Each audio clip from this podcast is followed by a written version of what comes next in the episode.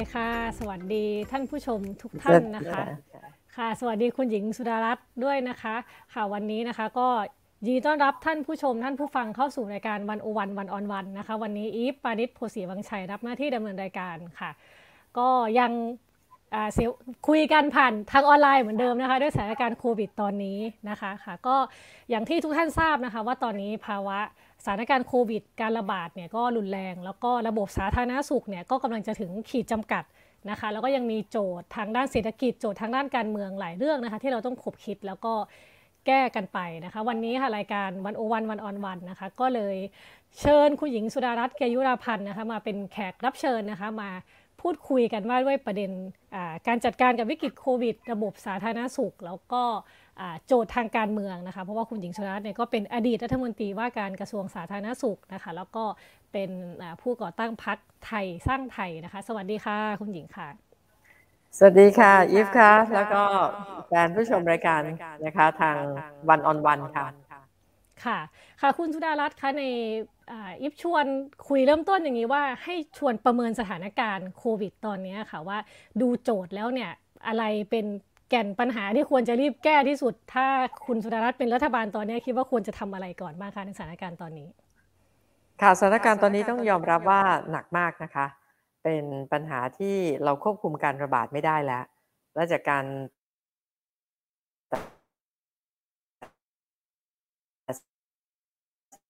ขออภัยนิดนึงนะคะ สัญญาณอาจจะติดขัดนิดนึงค่ะ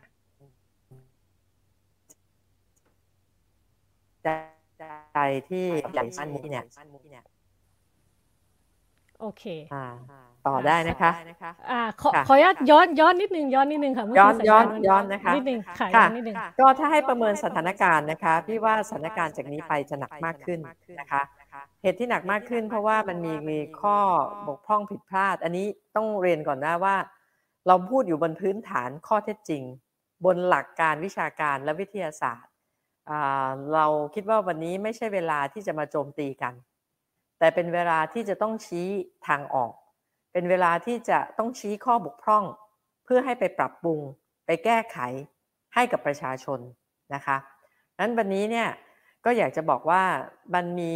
การดำเนินการที่อาจจะเรียกว่าผิดพลาดบกพร่องไปเนี่ยหลายจุดที่มีความสำคัญนะคะล่าสุดก็คือการที่ตัดสินใจ เมื่อแก้ไขระบบสาธารณสุขในกรุงเทพที่มันล่มสลายแล้วเนี่ยไม่ได้ แทนที่จะไปแก้ที่ต้นเหตุ กลับไปแก้ปลายเหตุ โดยการส่งผู้ติดเชื้อเนี่ยกลับไปต่างจังหวัด ซึ่งอันนี้คืออันตรายอย่างยิ่งแล้วก็จะทำให้การติดเชื้อเนี่ยในประเทศไทยเนี่ยมันควบคุมได้ยากลำบากมากขึ้น และต้องกินเวลายาวนาน เพราะมันผิดหลักระบาดวิทยา หลักระบาดวิทยานี้เขาจะไม่เคลื่อนไหวไม่เคลื่อนย้ายคนติดเชื้อนะคะเขาจะล็อกดาวน์ในพื้นที่สั้นๆ แล้วก็ทำให้จบ แล้วก็รีบเปิดพื้นที่นั้น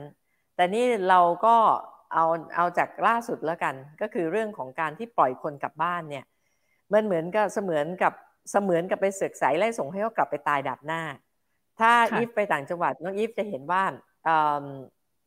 ทรัพยากร ทางด้านสาธารณสุขในต่างจังหวัดไม่ใช่ว่ามีเหลือเฟือนะคะ ทุกวันนี้ก็เต็มนะคะบุคลากรน้อยเครื่องมือน้อยนะคะไปถึงก็ไปตายดับหน้า ดังนั้นตัวเลขที่จะเห็นเนี่ยอยากจะแสดงให้เห็นจังเลยว่า ตัวเลขที่เห็นเนี่ยเนี่ยเตรียมเตรียมทำตัวเลขเปรียบเทียบไว้นะคะว่าจากกลางเดือนที่แล้วที่มีนโยบายส่งคนกลับบ้าน จริงๆตั้งแต่ต้นต้นเดือนที่แล้วด้วยที่ปิดแคมป์นะคะ คนงานก่อสร้าง แล้วก็ปล่อยคนกลับ แล้วตอนหลังเนี่ยตั้งแต่กลางเดือนที่แล้วเป็นนโยบายเนี่ยจาก 13 จังหวัดเนี่ยนะคะเป็นสีแดงอยู่นิดเดียว เพิ่มขึ้นมาเป็นพอดีไม่ได้อยู่ในเครื่องนี้งั้นจะเปิดเครื่องนี้ให้ให้ดู เพิ่มขึ้นมาเป็นสีแดงเนี่ยเกือบทั่วประเทศละนะคะนี่คือสิ่งที่ต้องบอกว่ามันคือการผิดพลาดอย่างร้ายแรงเลยที่ปล่อยให้เกิดการระบาดขึ้นไปทั่ว ทั้งประเทศแบบนี้นะคะ เนี่ยถ้าไม่ทราบว่าจะมองเห็นไหมนะคะถ้าเกิดว่าอาจจะจากสีเหลืองนะคะ ในเดือนในเดือนปลายเดือนมิถุนายน พอขึ้นไปเดือนกรกฎาคมก็ยังเหลืองเยอะอยู่นะคะ พอไปกลางเดือนกรกฎาคมจนถึงปัจจุบันเนี่ยนะคะ ตัวเลขปัจจุบันเนี่ย สีแดงแทบจะเต็มเต็มพื้นที่เลยเนี่ยนะคะ ค่ะ ถ้าเกิดว่ายังไงยังไงคุณสุดารัตน์อาจจะให้ทางทีมงานส่งสไลด์มาได้นะคะ หรือว่าถ้าเกิดจะมีพูดข้อมูลต่อจากนี้อีกค่ะ แต่ว่าตอนนี้พูดต่อได้เลยค่ะได้แล้วพอดีเราไม่ได้คุยกัน อ่าอย่างนี้ค่ะว่าถ้าตอนนี้ต้องแก้เนี่ยต้องแก้อย่างไรนะคะอ่าก็ตามที่เราได้เสนอพิมพ์เขียวไปเมื่อเดือนที่แล้ว ว่าต้องเร่งดำเนินการอย่างไรหนึ่งนะคะ ก็คือหัวใจของการคุมระบาดคือการต้องตรวจตรวจและตรวจเท่านั้น วันนี้ ทำช้าเกินไป ตรวจน้อยเกินไป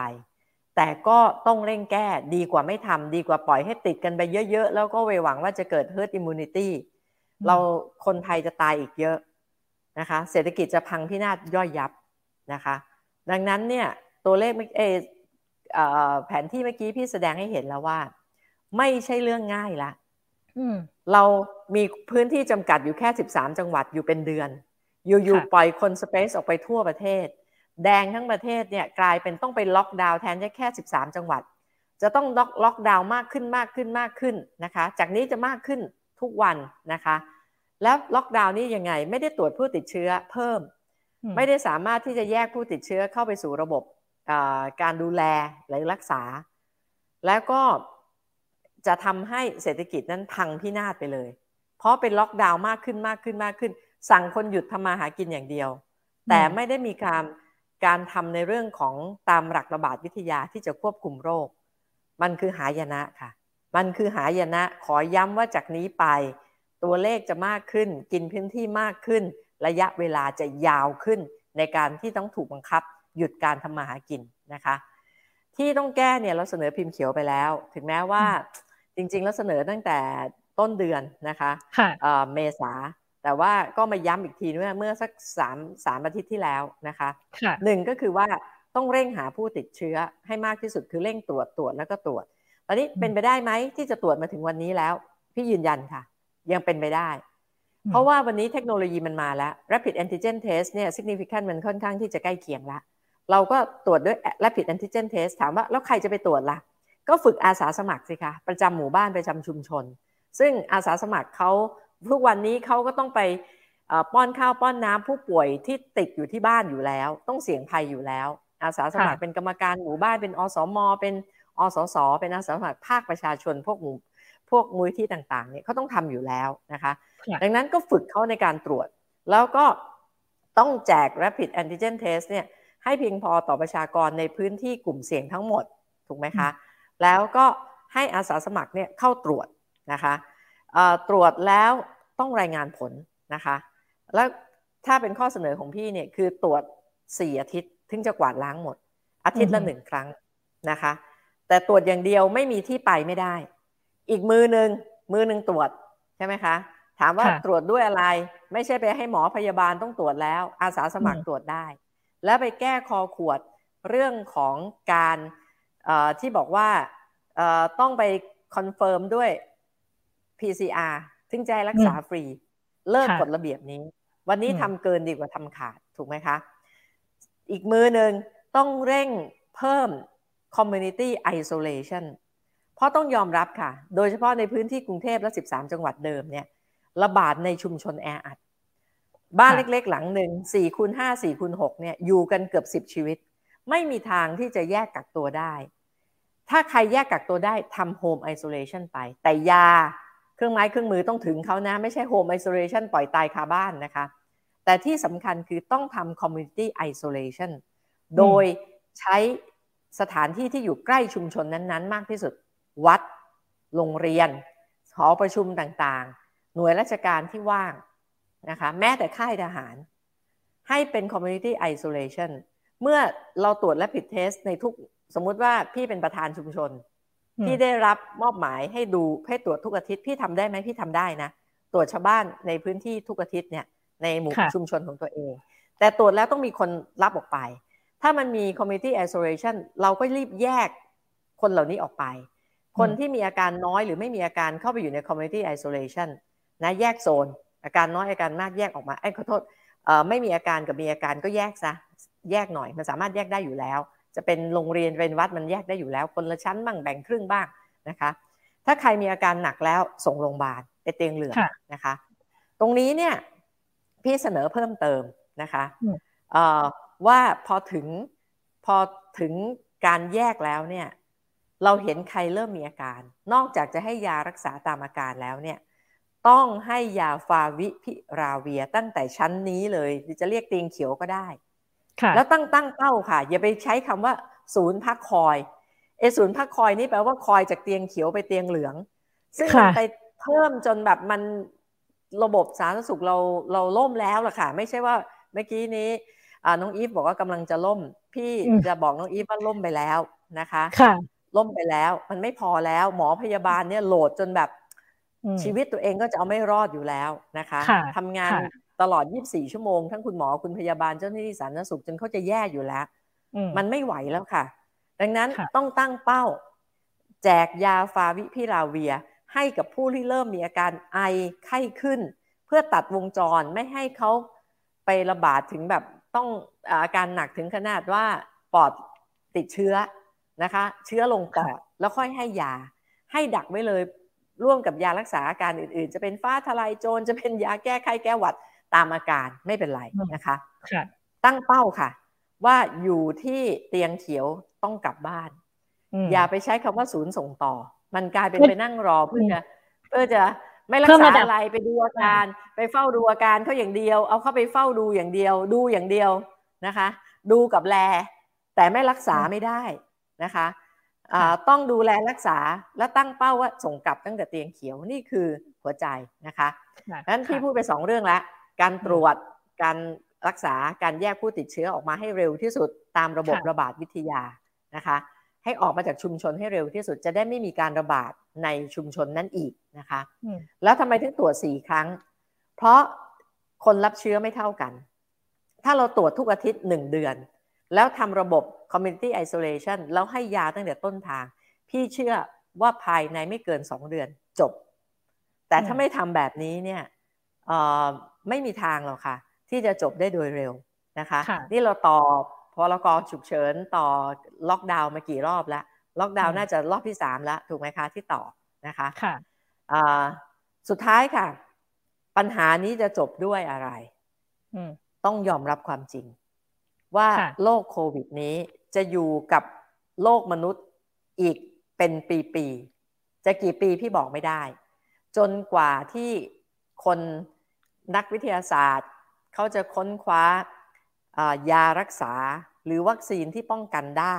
นะคะแล้วมันจนกลายเป็นโรคที่ไม่รุนแรง เหมือนกับไข้หวัดสเปนหรือไข้หวัดใหญ่เมื่อร้อยปีที่แล้วณวันนั้นคนตายเยอะแยะ ท้ายที่สุดก็พัฒนายาพัฒนาวัคซีนจนอัตราการตาย หรือการติดไข้หวัดใหญ่ยังมีไหมยังมี แต่ก็อยู่ได้แบบไม่ได้เป็นอันตรายต่อชีวิตประชาชนส่วนใหญ่ อาจจะมีคนเสียชีวิตทุกปีนะคะ จากไข้หวัดใหญ่ แต่ก็ไม่ได้ไปถึงขนาดต้องแพนิคแบบนี้ใช่ไหมคะ เราต้องใช้เวลาอยู่กับโรคโควิดอีกยาว หน้าที่ของรัฐบาลคือ จะทำอย่างไรให้ประชาชนคนไทยอยู่ร่วมกับโรคโควิด ได้ปลอดภัยมากขึ้น ปลอดภัยมากขึ้นคืออะไร ติดเชื้อน้อยลง ไม่ใช่ไม่ติดนะ ติดเชื้อน้อยลง ป่วยหนักน้อยลง ตายอัตราการตายลดลงอย่างมีนัยยะสำคัญ ค่ะ ซึ่งคำตอบคำเดียวก็คือว่าต้องสร้าง herd immunity ต้องสร้างภูมิคุ้มกันหมู่เท่านั้นนะคะ ที่จะทำให้คนไทยอยู่กับโรคโควิด ได้อย่างปลอดภัยระหว่างรอการพัฒนายาหรือวัคซีน ต้องสร้าง herd immunity ซึ่งจะสร้างได้อย่างไร ก็คือต้องเร่งฉีดวัคซีน นั้นวัคซีนคือบรรทัดสุดท้าย พี่ได้เสนอแผนในการปรับแผนวัคซีนแห่งชาติของประเทศไทย เพราะวันนี้เนี่ยเราต้องยอมรับว่าเชื้อมันเก่งกว่าเราอะใช้เวลาแค่ปีกว่าๆมันกลายพันธุ์ไปห้าหกตัวแล้วถูกไหมคะ ค่ะ ถูกไหมคะ แล้วแต่ละพันธุ์แต่ละพันธุ์ที่มันกลายเนี่ยมันแข็งแรงขึ้นทุกวันนะมันแข็งแรงขึ้นทุกวันนะคะ ดังนั้นเนี่ยวันนี้ในบ้านเราณวินาทีนี้นะณวันนี้นะ เป็นเชื้อเดลต้าระบาดเป็นหลัก พี่ไม่อยากนึกนะว่าอีกสองเดือนจะมีเชื้อใหม่มาหรือเปล่านะ แต่วันนี้เดลต้าเป็นหลักนะคะ ดังนั้นเนี่ยเราต้องจัดวัคซีนเปลี่ยนสองอย่างค่ะเรื่องวัคซีนคือหนึ่งต้องเปลี่ยนวัคซีนหลักจากเชื้อตายซีโนแวคมาเป็น mRNA เป็นวัคซีนหลักคู่กับตัวหลักของเราคือแอสตราเซเนกาที่รัฐบาลทำสัญญาซื้อไปแล้ว นะคะ60-80 ล้านโดสอะไรนั่นนะคะ พี่เสนอให้สั่ง mRNA จะยี่ห้อไหนก็แล้วแต่อีก 100 ล้านโดสนะคะนะอีก 100 ล้านโดส ให้มีสัญญาถืออยู่ในมือไม่ใช่แค่ 20 ล้านโดส ไม่รู้ไปทำยาอะไร 20 ล้านโดส เดี๋ยวคนก็เลยจะไปเก็บเห็ดอยู่ที่เมืองลาวกันเยอะแยะเลยตอนนี้ใครๆก็จะไปเก็บเห็ดเมืองลาวนะคะจะได้ได้ไฟเซอร์กลับมานะคะดังนั้นเนี่ยเราจะต้องเปลี่ยนแผน วัคซีนหลักแห่งชาติจะต้องเป็นแอสตราเซเนกาคู่กับ mRNA นะคะ แล้วทำไมต้องสั่งร้อยล้านโดส เพราะเมื่อเรามีคอนแทคอยู่ในมือ เราสามารถที่จะหาวัคซีนด้วยวิธีต่างๆ มากมาย ไม่ใช่รอให้โรงงานผลิตอย่างเดียว โรงงานอาจจะผลิตส่งเราได้ส่วนหนึ่ง แต่อย่าลืมประเทศที่ร่ำรวยทั้งหลาย ไม่ว่าในยุโรป ในอเมริกา ในแคนาดา สั่งวัคซีน mRNA เกินจำนวนประชากร และเขามีเหลือ เพราะว่าวัคซีนมันอายุสั้นมาก เขามีเหลือที่บริจาคอยู่ตลอดเวลาถูกไหมคะ อย่างแคนาดาพี่จำตัวเลขไม่ได้ว่าเกินห้าเท่ามั้งรู้สึกจะเกินห้าเท่าของประชากรเขามีวัคซีนที่จะต้องหมดอายุแล้วต้องรีบเร่งระบาย ถ้าเขาบริจาคเขาก็จะให้เราล้านสองล้านแบบนี้ แต่ถ้าเราบอกว่าเรายืมเขาก่อน เรายืมก่อน ยืมสัก ห้าล้านโดสสิบล้านโดส แล้วก็เขาจะใช้เดือนไหนเขาจะใช้เดือนมีนาอ่าเราเดี๋ยวเราไปแลกแลกอ่าโคต้ากัน ให้เขาในเดือนมีนา แบบนี้เนี่ย ถ้าเป็น if if จะเต็มใจให้มากกว่าจริงไหมเพราะว่ามันไม่ต้องเสียไปเลย ไม่ต้องเสียตังค์แลกกันนะของของที่จะหมดอายุก็มาให้ประเทศไทยก่อน เพราะว่าของเขาฉีดเหลือถูกไหมคะ แล้วก็เดี๋ยวมันจะมี เชื้อตัวมีการระบาดเป็นละลอกก็ต้องฉีดซ้ำเนี่ยก็เดี๋ยวค่อยไปเอาข้างหน้า มันจะมีหลายวิธีมากในการที่ถ้าเรามีโคต้าอยู่ในมือเนี่ย จะไปยืมจะไปแลกนะ มันได้ทั้งนั้นจะไปซื้อตรงมาได้ทั้งนั้น คือคือคือเราฟังค่ะอ่าคือคือเราฟังดูเนี่ย มันดูมีวิธีแก้เยอะเรื่องการดิววัคซีนมีคนเสนออะไรเยอะมากเลยนะคะ แต่ว่าถ้าเกิดว่าให้ชวนมองตรงนี้ว่า คิดว่าเพราะอะไรทำไมเรื่องการดิววัคซีน m อ n a หรือเรื่องต่างในประเทศไทยเนี่ยมันเลยดูแบบมีปัญหามากเลยมันมันเข้ามายากจังเลยทั้งที่หลายคนก็เสนอแนวทางกันไปเยอะมากอะค่ะ คือพี่ตอบแทนไม่ได้นะ แต่พี่ตั้งข้อสังเกตค่ะ ว่าวัคซีนพวกนี้มันผลิตในประเทศที่เขา เข้มข้นในเรื่องของ Sunshine Law Sunshine Law คือกฎหมายที่บังคับหรือ force ให้บริษัทที่ตั้งอยู่ในประเทศเหล่านี้นะคะไม่ว่าจะอเมริกาในยุโรปเนี่ยนะคะต้องเปิดเผยข้อมูล โดยเฉพาะข้อมูลค่าคอมมิชชั่นซึ่งเขาจะมีมาตรฐานค่าคอมมิชชั่นที่รับได้แบบโดยทั่วไป เช่นถ้าพูดเปรียบเทียบกับในประเทศไทย เช่นค่าคอมมิชชั่นการขาย ขายสินค้าขายที่ดินมีค่าในหน้า อยู่ในเปอร์เซ็นที่รับได้นี่ก็เหมือนกัน Sunshine Law เนี่ยเขาจะตรวจเข้มข้นมากนะคะ กับบริษัทของบริษัทขายอะไรก็แล้วแต่ ขายอาวุธขายทุกอย่าง จะต้อง declare และถ้าเขาตรวจพบว่ามีการจ่ายเกิน จ่ายค่าคอมมิชชั่นเกิน จนมันจะส่อให้เกิดการคอร์รัปชันเนี่ย เขาจะดำเนินคดี ซึ่งก็มีตัวอย่างให้เห็นในประเทศไทยแล้วนะคะหนึ่งก็ไม่ต้องเอ่ยชื่อนะคะ ก็เป็นผู้บริหารระดับสูงของหน่วยงานรัฐวิสาหกิจท่านหนึ่งนะคะ ก็โดนในเรื่องนี้เหมือนกัน ท้ายที่สุดโดนย้อนหลังเป็น 10 ปี ถึงหมายถึงว่าเรื่องมันผ่านมา 10 ปีแล้วท่านผู้นี้ท่านก็ต้องรับโทษนะคะ ในที่สุดต้องติดคุกนะคะ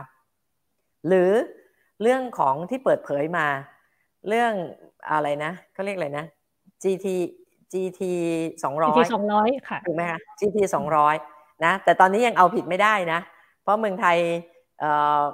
มีบ้างมีสีทั้งนั้นนะคะ ตอนนี้ยังเอาผิดไม่ได้ แต่ว่าในประเทศต้นทางเขาเอาผิดละ แล้วเขามีชื่อละนะคะหรือยกตัวอย่างให้เห็นเช่นเรื่องของการซื้อรู้สึกจะเครื่องบินถูกไหมคะ ที่มีข่าวเร็วๆเนี้ยสองสาเดือนเนี่ย จะโบอิงหรืออะไรสักอย่างหนึ่งเนี่ยถูกไหมคะ นี่คือล้วนแต่เป็นเป็นลักษณะของกฎหมายสัญชัยรอทั้งนั้น ตอนนี้วัคซีนดีๆเนี่ยมันมากับสัญชัยรอแล้วมันเป็นเรื่องที่น่าน่าสงสัยอะค่ะ ว่าในยุคนี้เนี่ยเดิมเนี่ยถ้าเราจำได้ไม่ถ้าสมัยพี่เนี่ยพี่จำได้แม่นเลย ไม่ไม่รู้ว่าอีฟจะโตทันป่ะแต่ก่อนเราจะซื้ออาวุธยุโทโธปกรณ์เนี่ยเราจะซื้อจากนั่นนะสหรัฐอเมริกาอะไรอย่างเงี้ยนะคะแบบ ประเภทอย่างนั้นนะ ซื้อเครื่องบินลบก็ต้องซื้อจากยุโรปยุโรปอะไรแบบนี้ แต่เดี๋ยวนี้เนี่ยมันกลายเป็นว่าเรา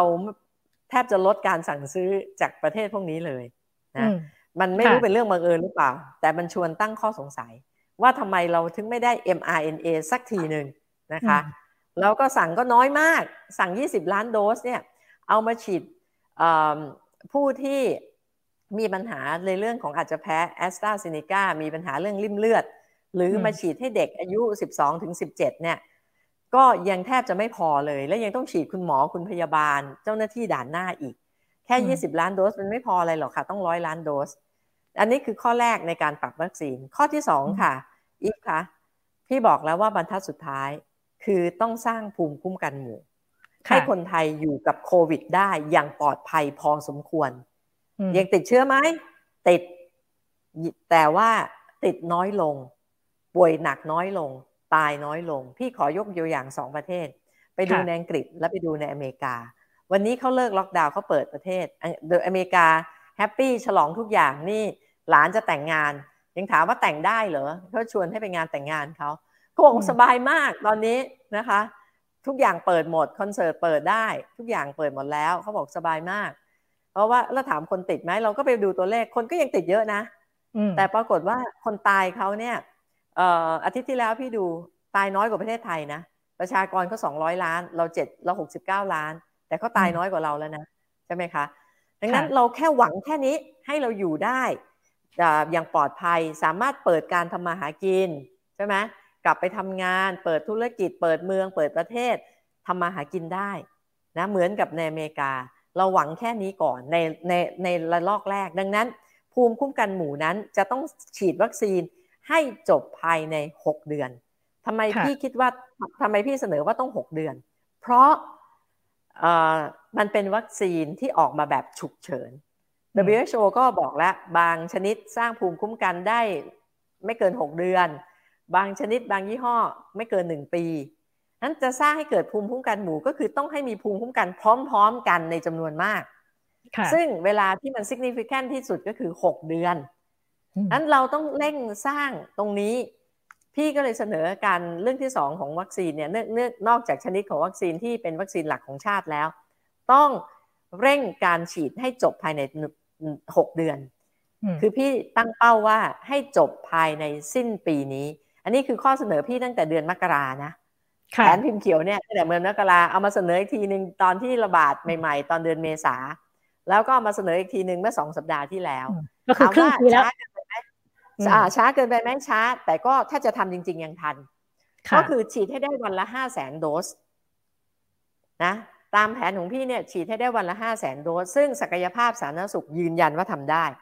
และเคยทำได้แล้วในห่วงไม่กี่เดือนมาเนี่ย ในวันที่เรามีวัคซีนพอ ฉีดได้สี่แสนกว่าโดสแล้ว นะคะทำงี้ฉีดได้ห้าแสนโดสเนี่ยตั้งเป้าว่าจบภายในสิ้นปีนี้ เพื่อให้เกิดหนึ่งภูมิคุ้มกันหมู่นะสองคนจะได้กลับมาทำมาหากิน เปิดเมือง เปิดประเทศ เปิดการทำหากินเร่งฟื้นฟูเศรษฐกิจ อันนี้คือสิ่งที่ต้องทำนะคะ และถ้าตามแผนที่พี่วางไว้นี่เนี่ยธันวาปีนี้ เป้าหมายที่เกิด herd immunity 70%ของประชากรหรือ 50 ล้านคนของประเทศไทยเนี่ยกลุ่มแรกเนี่ย จะได้รับวัคซีน 1 เข็มทุกคนภายในเดือนธันวา และได้รับ 2 เข็มทุกคนภายในเดือนมกรา เป็นของขวัญปีใหม่ให้คนไทยนะคะ ได้ทั้งการสร้าง herd immunity ได้ทั้งการเปิดกลับมาทำมาหากินได้เศรษฐกิจไม่พังพินาศไปกว่านี้ แต่ถ้าไม่ปรับแผน ฉีดตามอัตราปัจจุบันของรัฐบาลที่กำลังทำอยู่นี้ ตั้งแต่ฉีดตั้งแต่ต้นจนมาถึงวันนี้เนี่ย ได้วันละประมาณ 2 6 0 0 0 2 7 0 0 โดสและแสนโดส2 6 0 0 0 2 7 0 0 โดสเนี่ยนะคะต่อวันต้องใช้เวลาเท่าไหร่ทราบไหมอีฟกลัวจะคนไทยจะครบสองโดสเนี่ย ฉีดครบสองโดสเนี่ยอืมกรกฎาคมปีหน้ากรกฎาคมปีหน้าหนึ่งปีถัดจากนี้ยาวเกินปีกว่าด้วยเพราะเริ่มฉีดตั้งแต่เดือน เมษาใช่ไหมเท่ากับปีกว่าคนฉีดเมษานี่จนปัจจุบันนี้ก็ภูมิอาจจะไม่เหลือแล้วถูกไหมคะ ค่ะ ดังนั้นมันไม่ทีทางที่จะเกิดภูมิคุ้มกันหมู่ได้แล้วเราก็จะเผชิญปัญหาอะไรคะอีฟเราก็จะเผชิญปัญหาว่า เดี๋ยวเชื้อตัวใหม่เข้ามา เราก็จะเจอแบบนี้เนี่ยละลอกแล้วละลอกเล่าการทำมาหากินเกิดขึ้นไม่ได้ เศรษฐกิจไปไม่ได้ ชีวิตสุขภาพตายเป็นเบื่อกันแบบนี้ ดังนั้นมันต้องตัดสินใจด้วยความเด็ดเดี่ยว และทุ่มเทสัพพะกำลัง หาวัคซีน mRNA เดือนหนึ่งคือสองชนิดนะ รวมกันแค่สิบห้าล้านโดส เดือนหนึ่งเพื่อให้ฉีดได้วันละห้าแสนเนี่ยยิฟคิดว่าทุ่มเทจริง ๆ จะหาไม่ได้เหรอคะหาได้ถูกไหมเพราะเรามีแอสตานอนลังนอนลังอยู่แล้ว เราเจรจาให้เขาได้สัก ให้เขาแบ่งให้เราสัก เดือนหนึ่งหกถึงแปดล้านโดส เราก็หาอีกเพิ่มอีกนิดหน่อยใช่ไหมเดือนละหกล้านโดสถึงสิบล้านโดสสำหรับ mRNA ไม่ใช่เรื่องที่ impossible เป็นเรื่องที่เป็นไปได้ ต้องทำแบบนี้มันถึงจะยุติหรือเรียกว่าสยบโควิด ให้เราคนไทยได้ใช้ชีวิตอยู่กับโควิด อย่างปลอดภัยพอสมควรกลับมาเปิดมาหากินได้ เปิดท่องเที่ยวได้ เปิดการเดินทางได้ เปิดร้านอาหารได้นะคะ ชีวิตกลับไปปกติสุขได้ในระดับ new normal ก็คืออาจจะต้องสวมหน้ากากอย่างเดิมเว้นระยะห่างอย่างเดิมนะคะ อันนี้คือสิ่งที่มันต้องทำและพี่ยืนยันค่ะ ในฐานะที่เป็นอดีตรัฐมนตรีว่าการกระทรวงสาธารณสุข ที่สู้กับ emerging disease ที่ร้ายแรงอย่างซาร์สอย่างหวัดนกมาแล้ว หวัดนกไม่ใช่คุมง่ายนะคะ คนบอกว่าเอ้ยหวัดนกง่ายกว่าไม่ได้ง่ายกว่านะคะ โควิดมากับคน จะเข้าประเทศจะต้องผ่านตอมอแต่นกข้ามประเทศไม่ต้องผ่านตอมอนะคะ ข้ามจังหวัดไม่ต้องขอผู้ว่านะคะ เพราะฉะนั้นตอนที่ทำหวัดนกนี่เหมือนผีหลอกอะ่ะ เอาเกิดอยู่ที่สุพรรณแวบเดียวมันขึ้นไปนู่น นครสวรรค์แวบหนึ่งมันไปโคราชเอาไปได้ยังไง มันไปกับนก แต่เราต้องเละเร็วก็คือไปถึงปั๊บไปควอลันทีนคุมพื้นที่ตรวจตรวจตรวจตรวจตรวจเอาผู้ติดเชื้อออกมาออกมาออกมา แล้วก็เคลียร์เคลียร์ให้จบภายในประมาณตอนนั้นมันใช้พี่ใช้ไทม์ไลน์ประมาณ 15 วันนะคะสอง week อะนะพอจบหมดไม่มีผู้ติดเชื้อเปิดพื้นที่ตรงนั้นแล้วไม่เคยปิดใหญ่ ๆ อย่างหนึ่งจังหวัดนี่ไม่เคยปิดทั้งจังหวัดนะปิดแค่อำเภอที่ติดนะคะ นี่คือสิ่งที่มันมันตามระบบระบาดวิทยาที่ควรจะทำนั่นพี่ยืนยันในฐานะที่เป็นอดีตรัฐมนตรีว่าการกระทรวงสาธารณสุขมา แล้วก็ต่อสู้ทั้ง หวัดนกทั้งซาร์สแล้วก็เป็นคนทำสามสิบบาท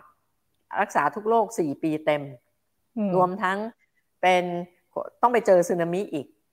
ศักยภาพสาธารณสุขเราเนี่ย ดีติดอันดับโลกค่ะ แต่เพียงแต่ว่าตอนนี้ล่มสลายเพราะว่า decision making จากผู้บริหารในระดับนโยบายที่เป็นนักการเมืองหลายหลายหลายคนหลายคนก็วิจารณ์ว่าในยุคก่อนที่ไข้หวัดนกหรือซาระบาดเนี่ย คนอาจจะไม่ได้ไปมาหาสู่กันเยอะขนาดนี้โลกมันไม่ได้เป็นเหมือนโควิดเหมือนทุกวันนี้ แล้วก็เชื้อมันไม่ได้ทำให้คนเหมือนมันโควิด มันไม่อาจจะไม่ถึงตาย เชื้อมันก็เลยไปต่อได้ไกลขึ้น ก็เลยคนก็บอกว่าเอ้ยโจทย์ในยุคไข้หวัดนกมันอาจจะง่ายกว่าโจทย์โควิด หรือเปล่า คุณสรัตมองประเด็นนี้ยังไงคะอ่อย่างที่บอกไงคะไข้หวัดนกเนี่ยไม่ต้องไปกับไม่ต้องไปกับคนนะคะ ไม่กับนกเนี่ย นกเข้าประเทศไม่ต้องขออนุญาตนะคะ ตอนนั้นเนี่ยถ้าเทียบกับประเทศเพื่อนบ้านเรา ประเทศเพื่อนบ้านเราก็สาหัส ติดกันเกือบจะทั้งประเทศนะคะ คนเสียชีวิต คนป่วยเป็นจำนวนมาก มันขึ้นอยู่กับเราบริหารจัดการค่ะ นกบินข้ามจังหวัดไม่ต้องขออนุญาตผู้ว่านะคะ คนยังต้องขออนุญาตดังนั้นเนี่ยจะเทียบยากง่ายเนี่ยก็อาจจะไม่ต้องเถียงกันว่ายากง่ายแค่ไหนนะคะ ยกตัวอย่างให้ฟังแล้ว แต่มันมามาดูกันแล้วกันว่าวิธีการปฏิบัติเนี่ยมันวันนี้เนี่ยการแก้ไขปัญหาต้องวิ่งไปดักปัญหาทำเกินดีกว่าทำขาดทำไมพี่ยังบอกว่าตรวจไปเถอะแล้วก็อนุญาตเธอเอา rapid antigen test เนี่ยถือว่าเป็นเป็นผลตรวจที่ยืนยันไม่ต้องไปตรวจไปรอตรวจ PCR อีกนะคะ อันที่สองก็คือยาฟาวิพิราเวียถ้าเขา เป็นแน่ ๆ ไข้ขึ้นแล้วเนี่ย ไม่ต้องรอให้เขาลงปอดรีบให้เลยนะคะ อย่าไปนั่นมันคือการไปดักปัญหาข้างหน้า แต่ถ้าเราแก้ไขปัญหาแบบวิ่งตามปัญหา เราจะไม่มีทางทัน เพราะว่าโลกมันกระจายไปเร็ว แต่ถ้าเราไปดักปัญหาไว้ข้างหน้า เรายังพอคุมโรคได้นะคะ ค่ะค่ะ ถ้าเกิดชวนอย่างนี้ค่ะว่า ให้คุณสุดารัตน์เนี่ยชวน ประเมินการทำงานของรัฐมนตรีว่าการสาธารณสุขคนปัจจุบันเนี่ยว่าเป็นยังไง แล้วก็คิดว่าสิ่งสำคัญในการเป็นรัฐมนตรีว่าการกระทรวงสาธารณสุขในช่วงวิกฤตเนี่ยควรจะมีอะไรเป็นแก่นในการทำงานบ้างคะแม่พี่ประเมินคนเดียวไม่ได้นะอ่าพี่พูดสองอย่างก็คือหนึ่งต้องให้ประชาชนประเมิน อันที่สองเนี่ย คนที่ถูกประเมินเนี่ย มันไม่ใช่คนเดียวนะ เพราะว่ามันอย่าลืมว่า นายกรัฐมนตรีเนี่ยได้รวบอำนาจทั้งหมดเนี่ยนะถือพรบ33 ฉบับ รวบอำนาจทั้งหมดทั้งการสั่งการรักษาพยาบาล การตรวจ การสั่งวัคซีนเนี่ยไปอยู่ที่นายกคนเดียวนะนะคะดังนั้นถ้าจะประเมินเนี่ยมันต้องประเมินทั้งชุดนะคะแล้วมันไม่ใช่ไม่ใช่คนเดียวละมันต้องประเมินทั้งชุดนะแล้วก็สิ่งที่พี่ประเมินได้พี่พูดอย่างนี้แล้วกัน ถามว่าสอบได้สอบตกอย่าถามพี่ ให้พี่น้องประชาชนตอบนะคะ แต่พี่พูดในหลักการแล้วกันนะคะว่า วันนี้เนี่ยการบริหาร crisis management เนี่ยนะคะมันต้องอะไรมันต้องมีสามอย่าง คือหนึ่งแม่นสุด แม่นก็คือต้องรู้ต้องมีความรู้จริงก่อน make decision ต้องแม่นสุด ใช่ไหมคะ ต้องสั้นสุด live command ต้องสั้น ถูกไหมคะ ตัดสินใจก่อนจะตัดสินใจเนี่ยต้องแม่นต้องฟังผู้รู้ทั้งหมดแล้วแล้ว make decision ให้แม่นสอง live command ต้องสั้น แต่วันนี้ live command นี่ไปตั้งศูนย์สบคศูนย์นี่ศูนย์เล็กศูนย์ใหญ่ศูนย์นู่นศูนย์นี่ศูนย์จังหวัดอีก ไปซ้ำซ้อนกับเอหน่วยงานที่เขาทำตอนนี้ใครจะตัดสินใจอะเราก็เลยจะเห็นภาพบ่อยๆ พี่ว่าน้องอีฟก็เห็นภาพมั้ง พี่อยากจะใช้คำว่า นโยบายทราบแล้วเปลี่ยน คือทราบตอนเช้าประกาศ ตอนบ่ายเปลี่ยน หรือไม่ก็ตอนเช้าหน่วยงานหนึ่งประกาศอย่างหนึ่งตอนบ่ายอีกหน่วยงานประกาศอีกอย่างตอนเย็นนายกพูดอีกแบบคือนโยบายทราบแล้วเปลี่ยน นี่คือว่ามันมาถึงข้อที่สามการสื่อสารต้องชัดเจนการสื่อสารต้องชัดเจน แต่ decision making ต้องแม่นนะ live command ต้องสั้น การสื่อสารต้องชัดเจน มันถึงจะนำพาประเทศนำพาประชาชน เดินตามไปได้ อย่างถูกทิศถูกทาง เช่นจะไปรับวัคซีนตอนนี้ไม่รู้จะเชื่อแอปไหนเลยอะไม่รู้จะไปลงแอปไหนเลยอะถูกไหมคะ ค่ะ อ่า มันไม่มีความมันสับสนไปหมด นี่คือสิ่งที่มันเกิดขึ้น ดังนั้นวันนี้พี่ขออนุญาตไม่ประเมินให้ประชาชนประเมิน แต่พี่ชี้ให้เห็นว่า ณวิกฤต ต้องใช้อำนาจนะคะคะให้เป็นต้องใช้อำนาจเพื่อหาทางออก ไม่ใช่ใช้อำนาจไปเป็นอุปสรรคขวางกั้นกัน เข้าตรวจและเข้ารักษาของประชาชน วันนี้นายกรัฐมนตรีเนี่ยมีพรกฉุกเฉินเนี่ยนะคะควรจะใช้พรกฉุกเฉินเนี่ย ถ้าเป็นพี่นะ พี่จะยกเว้นเลย เลิกเลยไอ้คอขวดที่หน่วยงานของภาครัฐเนี่ย ไปกินหัวแบบจะพูดคำนี้ก็เดี๋ยวจะจะเดี๋ยวรายการคุณเดือดร้อน หน่วยงานของภาครัฐเนี่ยต้องมาเป็นเอเจนต์ในการสั่งเป็นคอขวดอยู่แค่นี้นะไม่ว่าจะวัคซีน ไม่ว่าจะเป็นยานะคะ อุปกรณ์อื่นๆ ไม่ต้องคอขวดไม่ต้องมาเป็นผู้สั่งแต่เพียงผู้เดียวในประเทศไทยต้องฉุกเฉินแบบนี้ คุณให้ทุกคนที่มีหน้าที่เขาสั่งได้เลย เพราะอย่างไรก็ตามเมื่อของมาถึงเนี่ย ก่อนสั่งก็ต้องขออนุญาตออยของมาถึงกรมวิทยาศาสตร์การแพทย์ก็ต้องเทสถูกไหมคะค่ะนั้นของที่จะออกไปเนี่ยมันต้องมีคุณภาพ ไม่ใช่ของถ้ามาของใต้ดินอันนี้ไม่ได้ อันนี้ต้องจับ แต่ของต้องเข้าทางหน้าบ้าน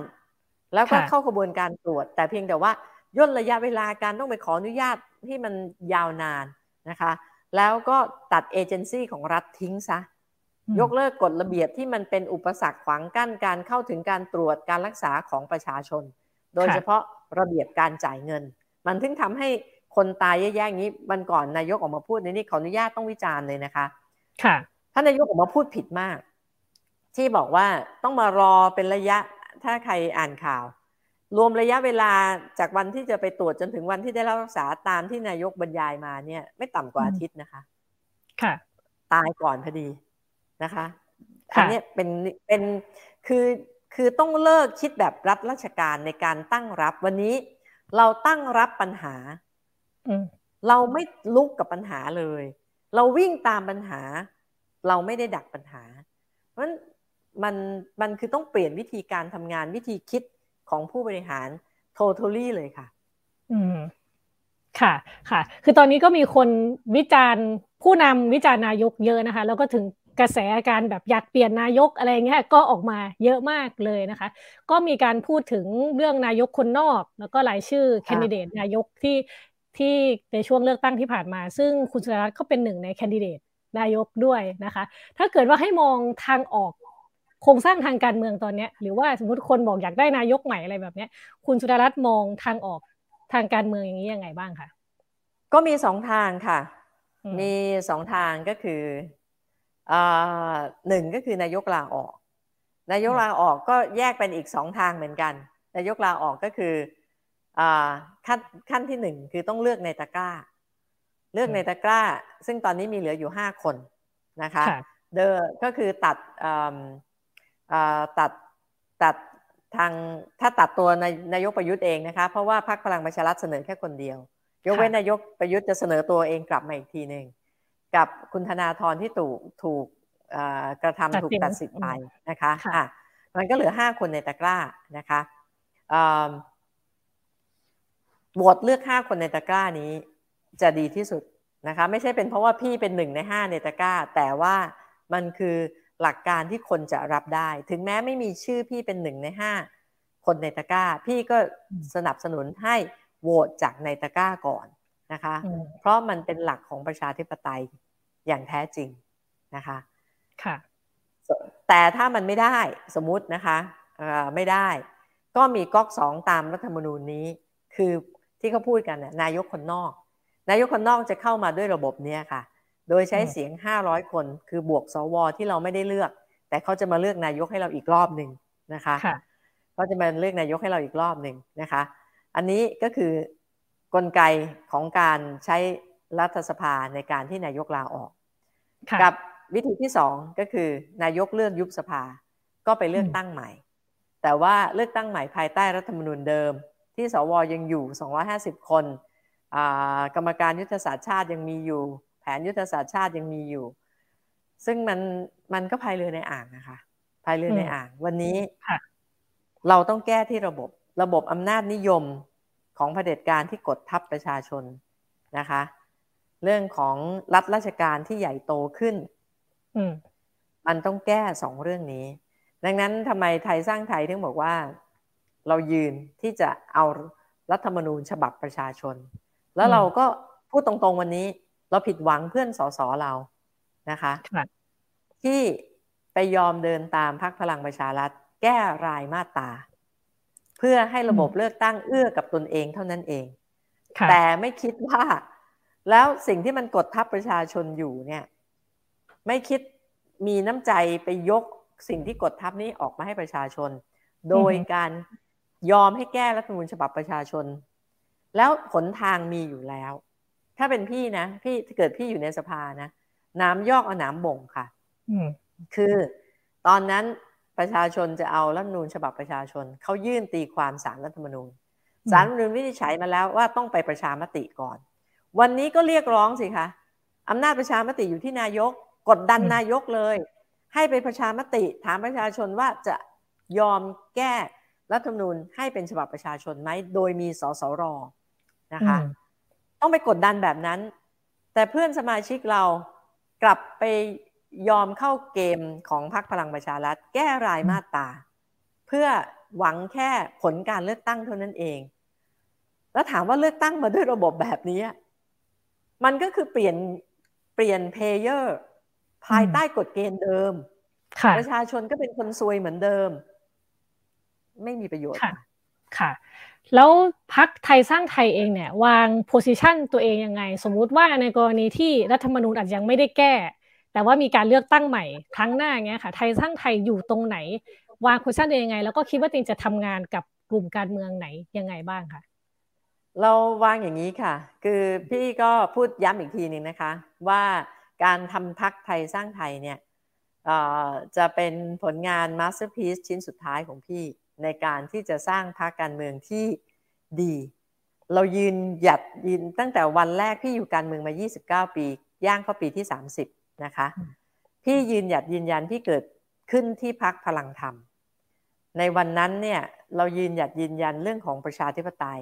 เลือกตั้งปั๊บก็พฤษภาธมินนะคะ ขับไล่เผด็จการ จนวันนั้นจะถึงวันนี้ก็ยังต้องไล่อยู่นี่แหละเผด็จการ ก็อยากจะไล่เป็นครั้งสุดท้ายแล้วนะคะนะอยากจะไล่เป็นครั้งสุดท้ายก่อนจบชีวิตทางการเมืองเนี่ยนะคะ ก็ต้องบอกว่าจุดยืนเรายืนอยู่ฝั่งประชาธิปไตย นะเพราะเราคิดว่ามันเป็นระบบที่แฟร์พอสำหรับประชาชนคนไทยทั้งประเทศนะคะอันที่สองเนี่ยเรายืนอย่างนี้ค่ะ เราเห็นแล้วว่าเจ็ดปีมาเนี่ยอำนาจของอำนาจนิยมนะของเผด็จการ แล้วก็รัฐราชการที่มันขยายตัวใหญ่ขึ้นเนี่ยมันกดทับนั่งอยู่บนหัวของประชาชน เราจะมีนโยบายในแต่ทุกนโยบายของเราจะพุ่งไปสู่สองเรื่องนี้เท่านั้นเอง หนึ่ง empower ประชาชน สร้างพลังให้กับประชาชนคนตัวเล็ก เราต้องบอกพักเราจะสู้เพื่อคนตัวเล็กสอง liberate ประชาชน ปลดปล่อยประชาชนออกจากกฎเกณฑ์ข้อบังคับที่มันไร้สาระ และเป็นอุปสรรคขวางกั้นชีวิตประชาชนในการทำมาหากินนะคะ empower กับ liberate เช่นอะไรบ้าง เช่น ในเรื่องของการทำมาหากินเนี่ย เอายกตัวอย่างใกล้ ๆ ตัวแล้วกัน สมมุติว่าอีฟจะเปิดร้านอาหารร้านหนึ่งเนี่ยอีฟต้องขอใบอนุญาตไม่รู้ต้องกี่ใบนะกว่าจะได้เปิดนี่นะครบปียังได้ใบอนุญาตครบหรือเปล่าไม่รู้นะใบอนุญาตเนี่ยไทยสร้างไทยเราเนี่ยได้ศึกษาละใบอนุญาตพันกว่าฉบับเนี่ยเราจะให้เหลือประมาณร้อยต้นๆนะคะ เอาเฉพาะที่สำคัญแล้วทำได้ทันทีภายในเดือนเดียว ก็คือถ้าเราเป็นรัฐบาลเราก็จะประกาศเราก็จะทำพรกรนะคะ ยกเว้นการใช้ใบอนุญาตที่มันไม่มีความจำเป็นนะคะออกไปก่อน อาจจะสามปีในระหว่างที่รอกิโยตินกฎหมาย ซึ่งมันต้องใช้เวลาที่สนับสนุนเรื่องกิโยตินกฎหมาย เช่น อีฟจะทำร้านอาหาร ใบอนุญาตที่สำคัญน่าจะมีแค่สามใบนะคะคือหนึ่งตัวอาคารต้องแข็งแรงสองทางหนีไฟ safety ทั้งหลาย ถูกไหมต้องมีอย่างถูกต้องสาม ความสะอาดไฮจินิตี้แต่นอกนั้นใบอนุญาตขายเบียร์ขายเหล้าเนี่ย เป็นใบอนุญาตที่ได้ยากมากนะ แล้วร้านอาหารของคนตัวเล็กตัวน้อยเนี่ย จะถูกคนไปรีดไถทุกเดือน เพราะไม่มีใบอนุญาตขายเบียร์ขายเหล้าค่ะ ใบอนุญาตแบบนี้เนี่ย เรา pending ให้เขาไปเลยสองปีสามปี แต่เขาทำผิดกฎหมายไม่ได้นะ เช่นเขาห้ามขายเกินเวลาหรือห้าม ขายต่ำกว่า 18 ปีเนี่ยอายุต่ำกว่า 18 ปีเนี่ยลองไปขายถูกปรับสองเท่า ถูกจำคุกสองเท่า อย่างเงี้ยมันแฟร์พอที่จะทำให้คือโลกหลังโควิดค่ะ if เราต้องเปลี่ยนรัฐราชการที่มันเป็นแบบเนี้ยอย่างเนี้ยตอนแก้โควิดเนี่ยนายกก็ใช้รัฐราชการแก้ ยึดระเบียบ ยึดกฎเห็นไหมไม่เข้าโควิดเพราะว่ามันระเบียบเราไม่ได้ มันมันมันต้อง think out of box แล้วก็มันต้อง แก้ไขปัญหาในเชิงของวิกฤต ไม่ใช่ยังยังหนึ่งสองสามตามระบบราชการ วันหยุดก็ต้องหยุดตามระบบราชการมันไปไม่ทันปัญหาหรอกดังนั้นหลังโควิด เราต้องให้คนไทย เหมือนกับตอนนี้คนไทยทุกคนนะติดไม่ติดโควิด ไม่รู้อะแต่สภาพคือเหมือนนอนพงาบอยู่ไอซียูหมดแล้วยกเว้นคนรวยไม่กี่คนนะคะนอกนั้นนอนพังงาบในซียูหมด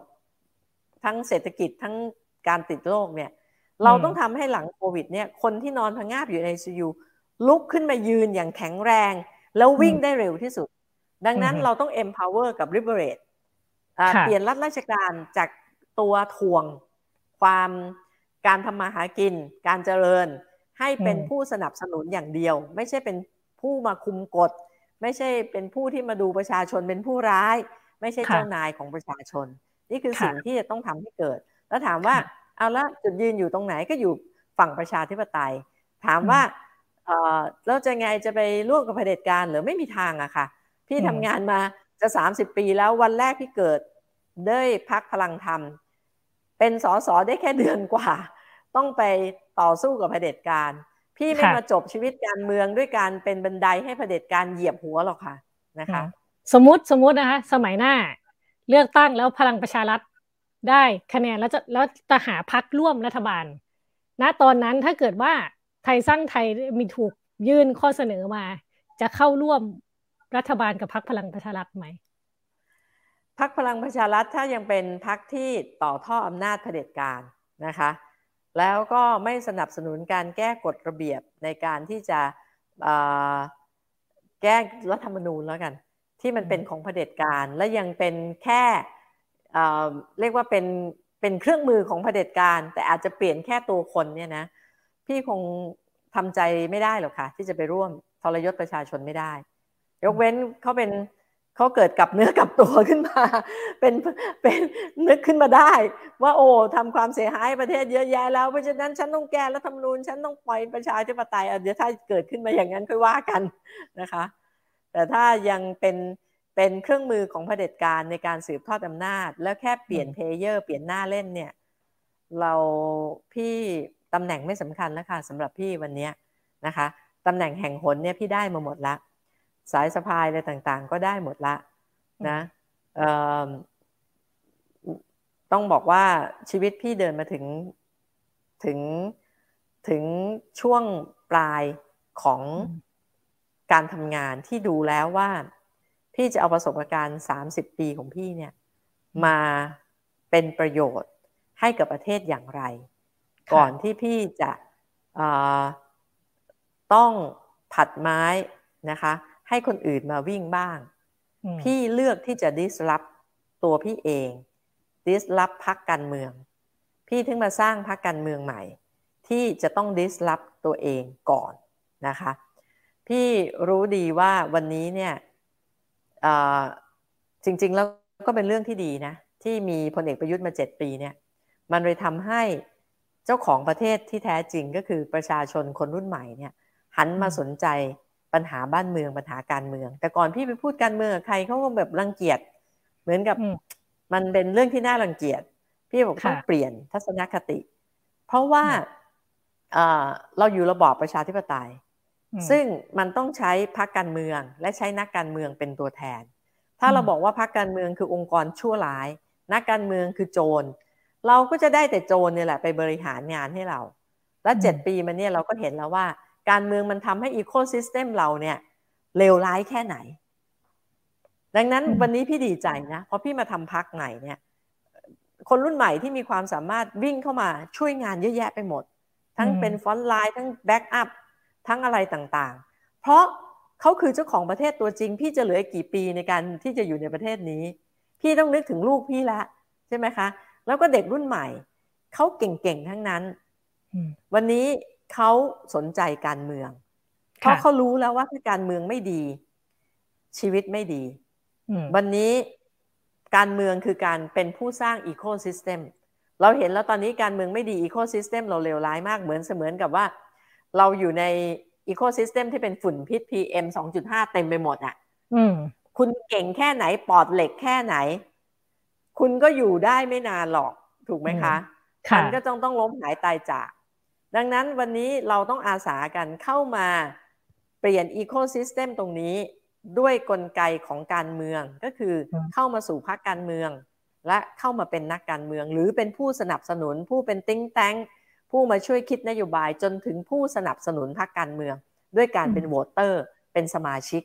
นะคะนะดังนั้นอันนี้คือสิ่งที่ในวิกฤตนี้มันก็คือโอกาสเหมือนกัน ที่ทำให้คนมีความรู้ความสามารถมากมายนั้นพี่ถึงได้ประกาศว่า พี่เองจะทำหน้าที่เป็นแค่เสาเข็มนะคะพี่ทำหน้าที่แค่เป็นนั่งร้านนะคะ เพราะพี่ต้องการใช้ประสบการณ์ 30 ปีของพี่ 29 30 ปีของพี่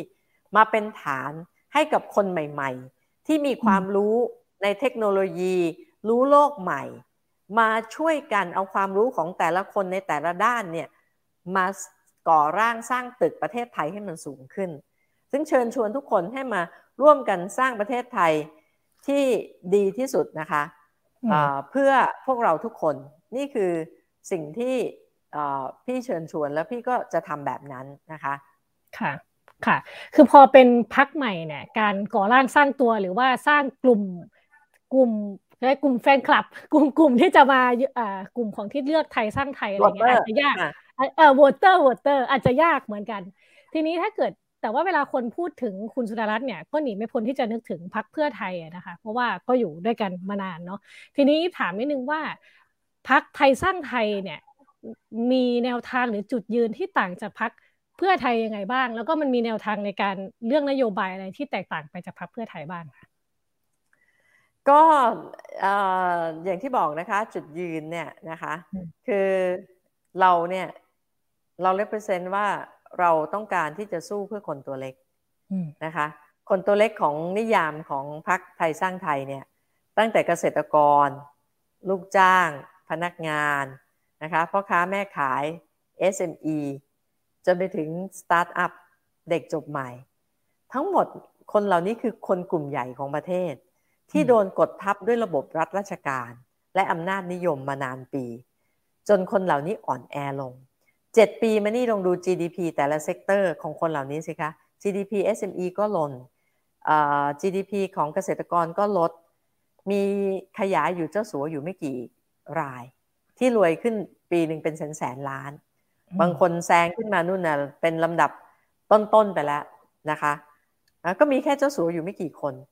ดังนั้นวันนี้เนี่ยถ้าปล่อยให้ประเทศไทยเป็นแบบนี้นะคะ มันเหมือนย้อนยุคไปสมัยคุณพ่อพี่เป็นสสใหม่ ๆ แล้วพี่เป็นเด็กๆ มันคือวันนั้นเนี่ยมันคือการเขาเรียกว่าโมโนโปลีเราถึงมีกฎหมายห้ามโมโนโปลีถูกไหมคะ แต่เนี่ยมันถูกฟอร์สให้โมโนโปลีเพราะรัฐราชการเนี่ยไป เอื้อให้แต่รายใหญ่ ๆ เหมือนการแจกเงินเนี่ย แจกบัตรคนจนเนี่ย แจกยังไงแจกโดยการไปเอาบัตรเติมเงิน ต้องไปรูดผ่านร้านธงฟ้าร้านอะไรก็แล้วแต่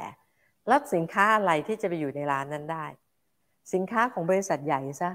เก้าสิบเปอร์เซ็นอาจจะมีบ้าง ไปบังบังหน้าเอาสินค้าโอท็อปเข้าไปบ้างแต่เขาก็ต้องไปสเปนอะไรอะ ไป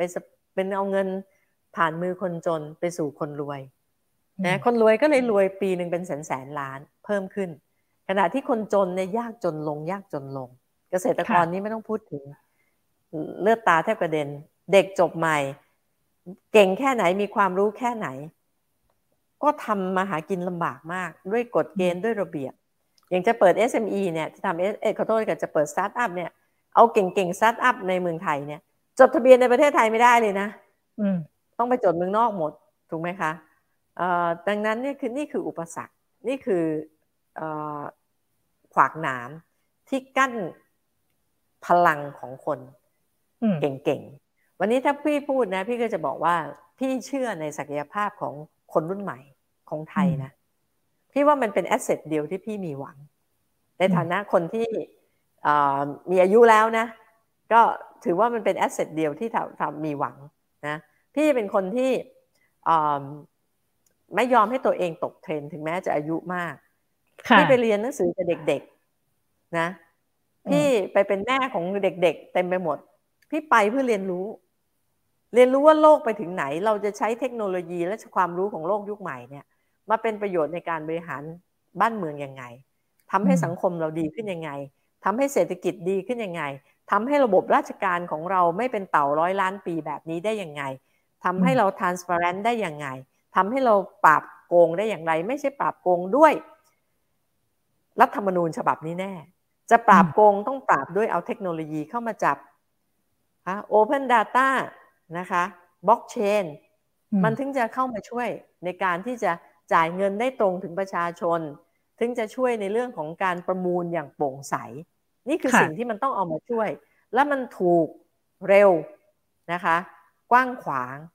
และตรงไปตรงมา นี่คือข้อดีของเทคโนโลยีนะ ค่ะ ก็ท่านผู้ชมนะคะ ที่ฟังอยู่ตอนนี้เราก็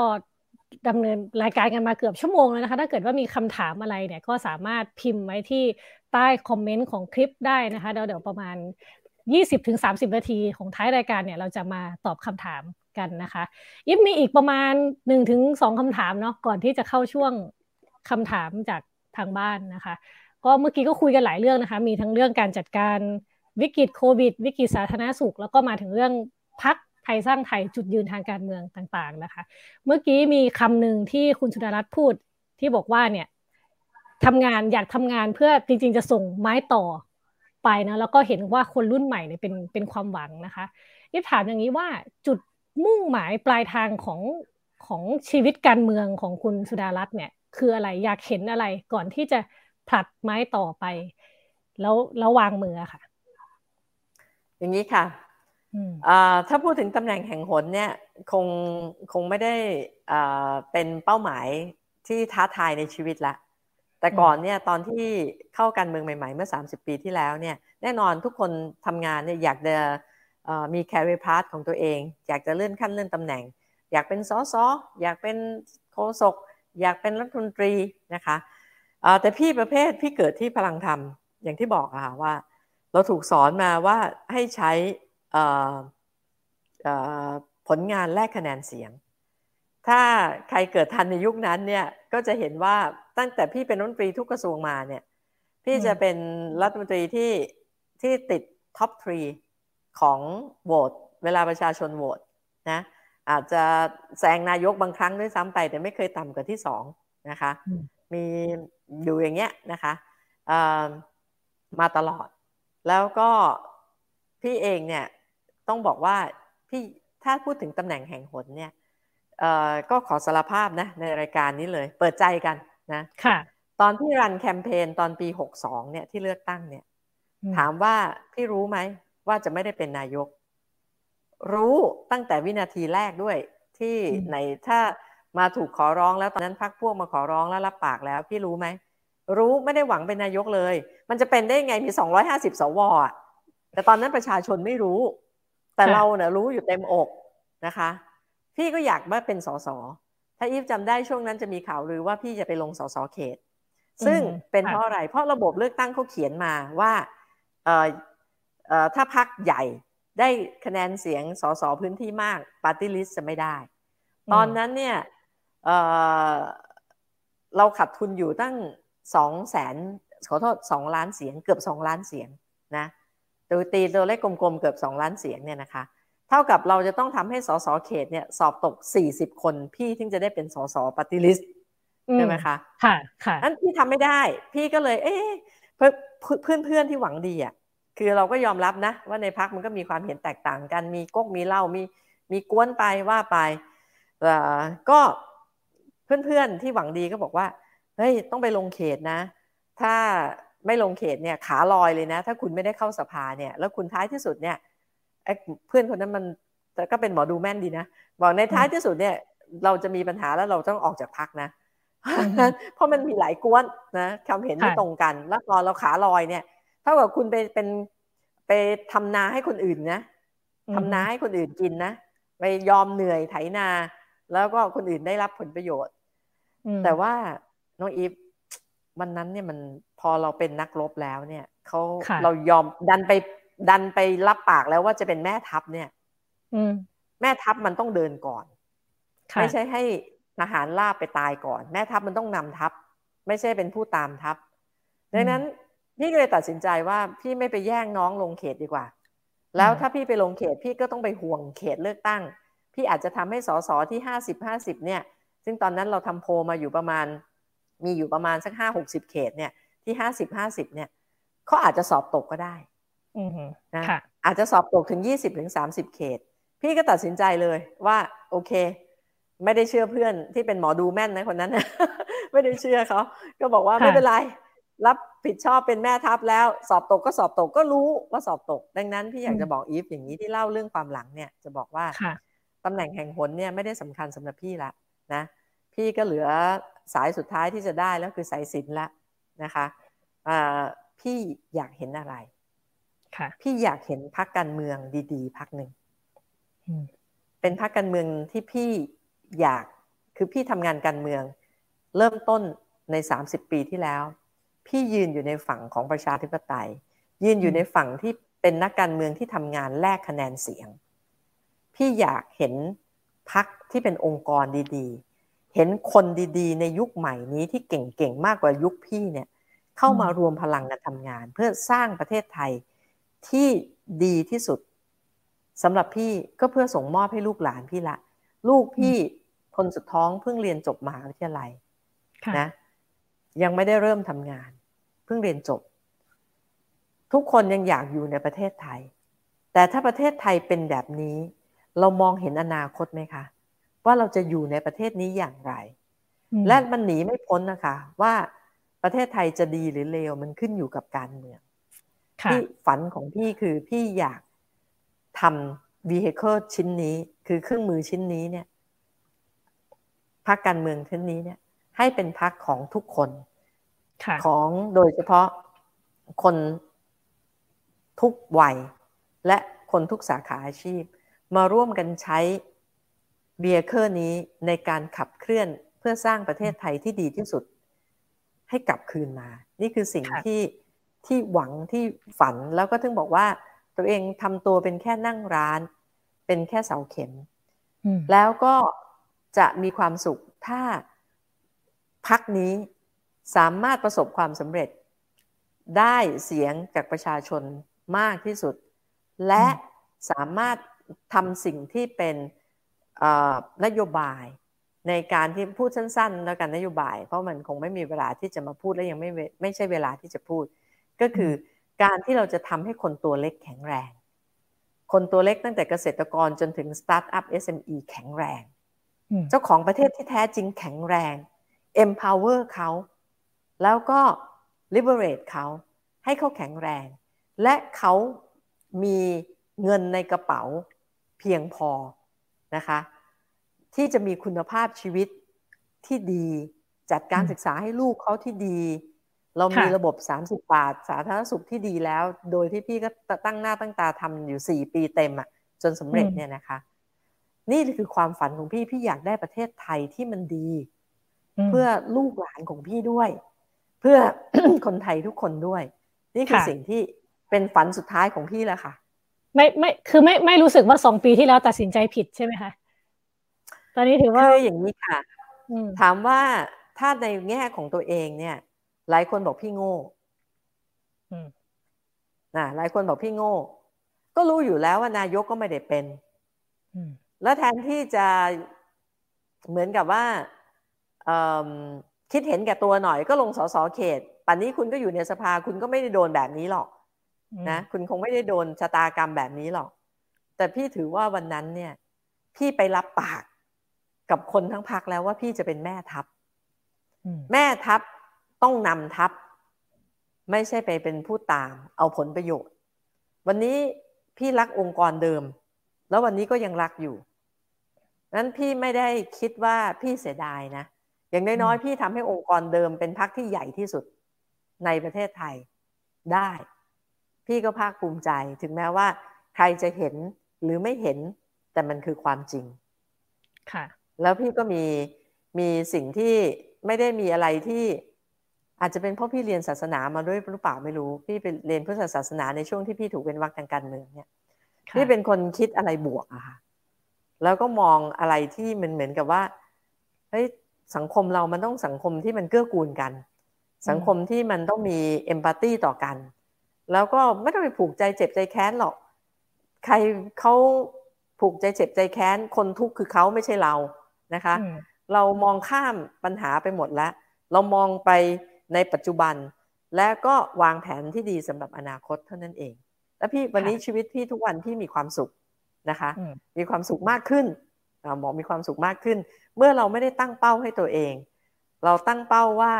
เราไม่ได้ไปกำหนดว่าเราอยากเป็นนั่นเป็นนี่ เราตั้งเป้าว่าเราจะสร้างพรรคที่ดีที่สุดนะ เพื่อทำงานการเมืองที่ดีที่สุดครั้งสุดท้ายของชีวิต เชิญชวนคนที่เก่งที่สุดนะ เข้ามาช่วยกันทำงานถ้าทำแบบนี้แล้ว คนเขาไม่เลือก เราก็เราก็ต้องยอมรับความจริง แล้วเราก็ต้องเก็บวิกถูกไหมแต่ถ้าเราได้เสนอโซลูชันที่ดีที่สุดแล้วคนเขาเลือกนู่นแหละค่ะ พี่กำลังจะปูพื้นไปสู่ เป็นสะพานปูพื้นไปสู่ คนรุ่นใหม่ ให้เข้ามาทำงาน ให้เข้ามาสร้างประเทศนะคนรุ่นใหม่มีความรู้ มีเทคโนโลยี พี่ถึงแม้ว่าจะหมั่นศึกษา แต่ก็สู้เขาไม่ได้ แต่คนรุ่นใหม่ก็ไม่มีฐานการเมืองที่แข็งแรงแบบพวกพี่ ค่ะ มันเป็นจิ๊กซอที่มาต่อกันแล้วเนี่ย มันเพอร์เฟกที่สุดนะคะอืมค่ะ โอเคค่ะ เดี๋ยวอีฟมีคำถามสุดท้ายก่อนจะเข้าช่วงคำถามจากทางบ้านนะคะ เมื่อกี้พูดเรื่องคนรุ่นรุ่นใหม่เนาะช่วงที่ผ่านมามันก็มีปรากฏการณ์ในคนรุ่นใหม่อย่างหนึ่งก็คือ มีการพูดถึงคุณโทนี่วูซัมนะคะ หรือว่าคุณทักษิณเนี่ยกันมากขึ้นนะคะ แล้วก็ดูเหมือนว่าคุณทักษิณจะถูกพูดถึงในโซเชียล มากขึ้นโดนคนรุ่นใหม่กลับมาสนใจมากขึ้น คุณสุดารัตน์มองยังไงกับปรากฏการณ์โทนี่วูซัมนี้บ้างคะก็มันเป็นเรื่องของโลกเราแคบลงถูกไหมคะเราสามารถที่จะมีการสื่อสารมีการแลกเปลี่ยนกันในออนไลน์ในโซเชียลได้ ก็ถือว่าเป็นเรื่องที่ดีแล้วก็ก็เป็นเรื่องที่ดีที่คุณโทนี่ได้มีช่องทางมีโอกาสในการที่จะได้ ทำให้คนรุ่นใหม่ได้มีมีมีโอกาสรู้จักได้ขายความคิดนะคะ ได้นำเสนอ ก็นี่คือผลผลดีของเทคโนโลยีแล้วค่ะ ที่ที่พี่ย้ำมาตลอดนะคะ ค่ะ โอเคค่ะะเดี๋ยวเราเข้าสู่ช่วงคำถามกันเลยนะคะ เดี๋ยวรบกวนทีมงานเอาคำถามขึ้นมา โอเคค่ะ คำถามแรกนะคะ ตอนนี้ประชาชนอยู่ในสภาวะที่ท้อใจมากนะคะ หลายคนพูดว่า mental health เนี่ย สุขภาพจิตสุขภาพใจนะคะ เริ่มพังแล้ว ในฐานะอดีตรัฐมนตรีว่าการกระทรวงสาธารณสุขเนี่ย คุณหญิงมองเรื่องนี้ยังไงคะเราจะดูแลใจประชาชนยังไงได้บ้างคะก่อนอื่นต้องยอมรับเลยค่ะว่าใช่นะคะ physical health ก็ก็ก็แย่นะคะ mental health เนี่ยหนักค่ะ อันนี้แบบพูดแบบไม่อายแล้วกันนะคะ ขนาดที่ว่าเรียกว่าเราก็เป็นคนที่ที่แกร่งพอสมควรนะคะ ยืนสู้กับปัญหาต่างๆ มาพี่ทำมาทั้งเรื่องของการแก้ไขปัญหาจราจรสู้มาเรื่องหนักๆ ทั้งนั้นในแต่ละแต่ละหน้าที่ที่ได้รับมอบหมาย เจอทุกข์ของประชาชนมาเยอะแยะ จะเห็นภาพพี่เวลาออกต่างจังหวัดจะมีคนมากอดร้องไห้ เยอะแยะไปหมด แต่พี่ไม่เคยจิตตกเท่าครั้งนี้นะน้องอีฟพี่ยอมรับเลย ว่าในช่วงสองสาวีคที่ผ่านมาเนี่ย ตัวพี่เองก็จิตตกเพราะวันวันหนึ่งเนี่ยจะมีคนเนี่ยมา คือเราเครือข่ายของเราเนี่ย ทีมอาสาพี่ทำอาสานะคะ ไทยสร้างไทยเนี่ยตอนแรกมันก็ระบาดในกรุงเทพปริมณฑลเราก็มีอยู่เยอะมาก วันวันหนึ่งเนี่ยไม่ต่ำกว่าหกเจ็ดสิบลายนะคะ ที่จะมาให้เราหาเตียงให้ แล้วพี่เองอย่างน้องอีฟเห็นข่าวพี่ก็ลงพื้นที่นะคะเกือบทุกวัน ถามว่าเออก็มีปัญหากับลูกนะ ลูกก็บอกแม่ แม่แม่ติดขึ้นมาแม่แม่แม่แย่นะ เพราะว่าพี่เคยเป็นเป็นทีบีตอนเด็ก พี่เคยเป็นไข้หวัดสองพันเก้าปอดพี่ไม่ดี นะของแม่จะแย่นะแล้วแม่ก็ได้ซีโนแวคสองเข็มนะเพราะแม่จะกันอะไรไม่ได้ แต่ว่าพอมันไปแล้วมันทิ้งไม่ได้น้องอีฟมันไปแล้วมันทิ้งไม่ได้วันหนึ่งเนี่ย บางวันเราก็หาเตียงได้แค่ห้าเตียงเจ็ดเตียงแปดเตียงมากสุดสิบสองเตียง แล้วคนที่เหลือล่ะเขาอยู่ยังไงหลายวันที่แล้วพี่ก็จิตตกนะจิตแบบโพสออกไปเลยว่าจิตตก เพราะว่ามัน มันถึงแม้เราไม่ได้ไปอยู่ในบ้านเขาเห็นเขาตาย แต่เหมือนกับเขาตายคาโทรศัพท์แม่เขาตายคาโทรศัพท์แล้วลูกเขาโผล่ออกมาเนี่ยมันมันแบบ มันโหดอะ มันโหดร้ายเราเจอเรื่องอย่างนี้จนเราเหมือนกับเฮ้ยเราเราช่วยเขาไม่ได้อะ ช่วยเขาไม่ได้ก็เราก็จิตตกเพราะฉะนั้นพี่ไม่แปลกใจเลยว่า mental health ของของของพี่น้องประชาชนเนี่ยลำบากพี่อยากจะบอกอย่างนี้ค่ะว่า ถ้าถ้า อยากจะบอกทุกคนเลยนะคะ ว่าวันนี้เนี่ย เราตั้งแต่พี่เกิดมาแล้วกัน ปีนี้ก็คือหกสิบปีเนี่ยถ้าจำความได้ พี่ไม่เคยเห็นมหาวิกฤตครั้งไหน จะหนักหนาในประเทศไทยเท่ากับครั้งนี้ อยากให้กำลังใจทุกคนนะคะ ว่าไม่ใช่เราไม่เก่ง ไม่ใช่เราวาสนาน้อย ไม่ใช่เพราะเราเรายากจน ทุกคนเนี่ย เจอปัญหาเหมือนกัน เราต้องมีกำลังใจที่เข้มแข็งก่อน ถ้ากำลังใจเราท้อแท้เนี่ย สุขภาพเราสุขภาพกายเราก็จะจะจะถดถอยลงไปด้วยนะคะ ก็ต้องมีกำลังใจอย่างมากเลยต้องบอกว่า รู้ว่ามันเหมือนกับมองไม่เห็นแสงสว่างที่ปลายอุโมงค์เลยแต่ถ้าเราไม่มีกำลังใจ ใครจะพาเราเดิน เราหวังให้คนอื่นเดิน พาเราเดินไม่ได้เลยนะ วันนี้รัฐก็ไม่สามารถพาเราเดินได้ เราต้องอึดค่ะ อึดเพื่อคนที่เรารักและคนที่รักเรา เราอาจจะมีคนที่รักเราเยอะแยะ เราต้องอึดเพื่อเขา แล้วเราก็ต้องอึดเพื่อคนที่เรารักด้วย อันนี้ต้องอึด ส่วนในภาครัฐเนี่ย ถามว่ากรมสุขภาพจิตทำอะไร ก็ยังก็เพิ่งพูดในขับเฮาส์เรื่องนี้เหมือนกัน ว่าจริงๆแล้วตอนนี้กรมสุขภาพจิตต้องออกมามากที่สุด ต้องมีต้องมี call center ที่ให้คนเนี่ยได้ได้ระบายอะค่ะ คือมันได้คุยก็ดีขึ้นนะ ได้แลกทุกกัน วันนี้เราต้องเฉลี่ยทุกอะค่ะนะเฉลี่ยทุกเฉลี่ยสุขกัน เพื่อเยียวยาหัวใจซึ่งกันและกันให้อยู่ได้นะคะ แล้วก็อยากเป็นกำลังใจให้กับทุกคนเลยนะคะ ที่ท้อแท้หมดหวัง อย่า มองแค่ตัวเอง มองให้ออกจากตัวเอง มองหน้าคนที่เรารัก มองหน้าคนที่เขารักเราแล้วอึดค่ะ อึดเท่านั้นนะคะ ต้องอึดเท่านั้น แล้วก็ปรับตัว ค่ะ ก็เป็นกำลังใจให้กันนะคะ ให้ผ่านวิกฤตนี้ไปได้ค่ะอ่าคำถามที่สองเลยค่ะอ่าถ้าเปลี่ยนรัฐบาลตอนนี้ แล้วพักไทยสร้างไทยเนี่ยก้าวขึ้นมาเป็นรัฐบาลนะคะ จะกอบกู้วิกฤตเศรษฐกิจอย่างไรค่ะ ค่ะเรื่องเศรษฐกิจนี้เป็นเรื่องสำคัญนะคะ อยากจะแบ่งเป็นสองส่วนค่ะ ส่วนหนึ่งณปัจจุบันนี้นะคะเขาเรียกว่าถ้าเราเป็นรัฐบาลเนี่ยเราจะทำยังไง อย่างแรกเราต้องหาตังค์นะคะ ไม่ใช่กู้อย่างเดียวนะเอาละวันนี้เอาตามเบสออนที่รัฐบาลนี้ทำอยู่ก็คือมีเงินกู้ห้าแสนล้านนะคะ ที่เหลืออยู่ มีซอฟต์โลนเหลือเหลืออยู่สามแสนกว่าล้านนะคะถ้าเป็นพี่พี่หาตังก่อน พี่จะต้องหาตังให้เกินหนึ่งล้านให้ได้นะคะหนึ่งล้านล้านนะเพื่อที่จะอัดลงระบบเศรษฐกิจตอนนี้เดี๋ยวค่อยพูดวิธีนะ วิธีหาตังของพี่คืออะไร คือหนึ่งนะคะ พี่จะเงินหนึ่งมาจากเงินกู้ที่เขากู้ไว้ห้าแสนล้าน ถูกไหมคะ อันที่สองพี่จะตัดงบประมาณที่ไม่จำเป็นเร่งด่วนทั้งหมด สร้างตึกสร้างบ้านพักสร้างอาคารสร้างถนนนะไปอบรมสัมมนาซึ่งมันทำอะไรไม่ได้หรอกแล้วก็เนี่ยงบเนี่ยทำแอปทำนู่นทำนี่ที่เข้ามาแฉกันเนี่ยนะคะ พี่ได้ดูตัวเลขแล้ว ตัดได้ไม่ต่ำกว่าสี่ห้าแสนล้าน อะไรที่ไม่จำเป็นเร่งด่วนหยุดหมด ซื้ออาวุธยุโทโธปกรณ์หยุดทั้งหมดเลยนะถือว่าเราอยู่ในภาวะวิกฤตสามปีนี้นะจริง ๆ ต้องเริ่มแต่ปีที่แล้วละหยุดในการที่จะซื้อของที่ไม่จำเป็นสร้างของที่ยังไม่จำเป็นเร่งด่วนนะคะ พี่ถ้าเป็นพี่พี่จะตัดให้ได้ห้าแสนล้านนะตัดให้ได้ห้าแสนล้านโปะกับเงินกู้อีกห้าแสนล้านเป็นหนึ่งล้านล้าน แล้วพี่จะทำอะไร อย่างแรกเลย คือการเยียวยา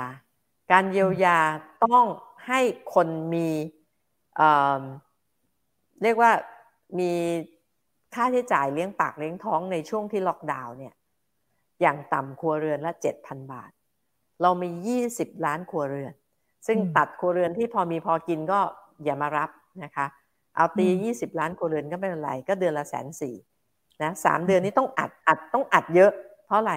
อัดเพื่อให้คนพอมีกำลังซื้อ พอสตาร์ทเครื่องยนต์เศรษฐกิจได้ พอให้เขาพออยู่ตัวได้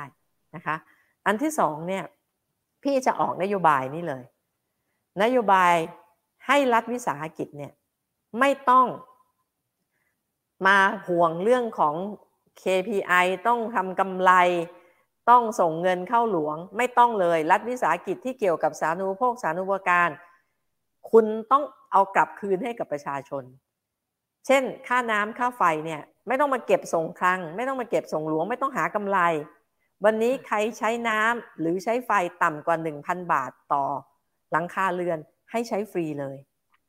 ให้ใช้ฟรีเลยนะคะ ให้เขาลดลดภาระค่าใช้จ่ายเขานะแล้วก็รัฐวิสาหกิจหรือว่าแบงก์ของรัฐเนี่ยนะคะ ที่ทำหน้าที่ในการปล่อยกู้นะ ต้องอต้องบอกเลยว่าต้องเป็นต้องเป็นแบงก์ที่เริ่มต้นเลย คือเราจะต้องลดรายจ่ายถูกไหมคะหนึ่งก็คือเติมเงินก่อน เติมเงินให้เขามีค่าของชีพสองลดรายจ่ายก็คือค่าน้ำค่าไฟค่าโทรศัพท์เนี่ยที่ที่มาประชาชนไม่โวยก็ไม่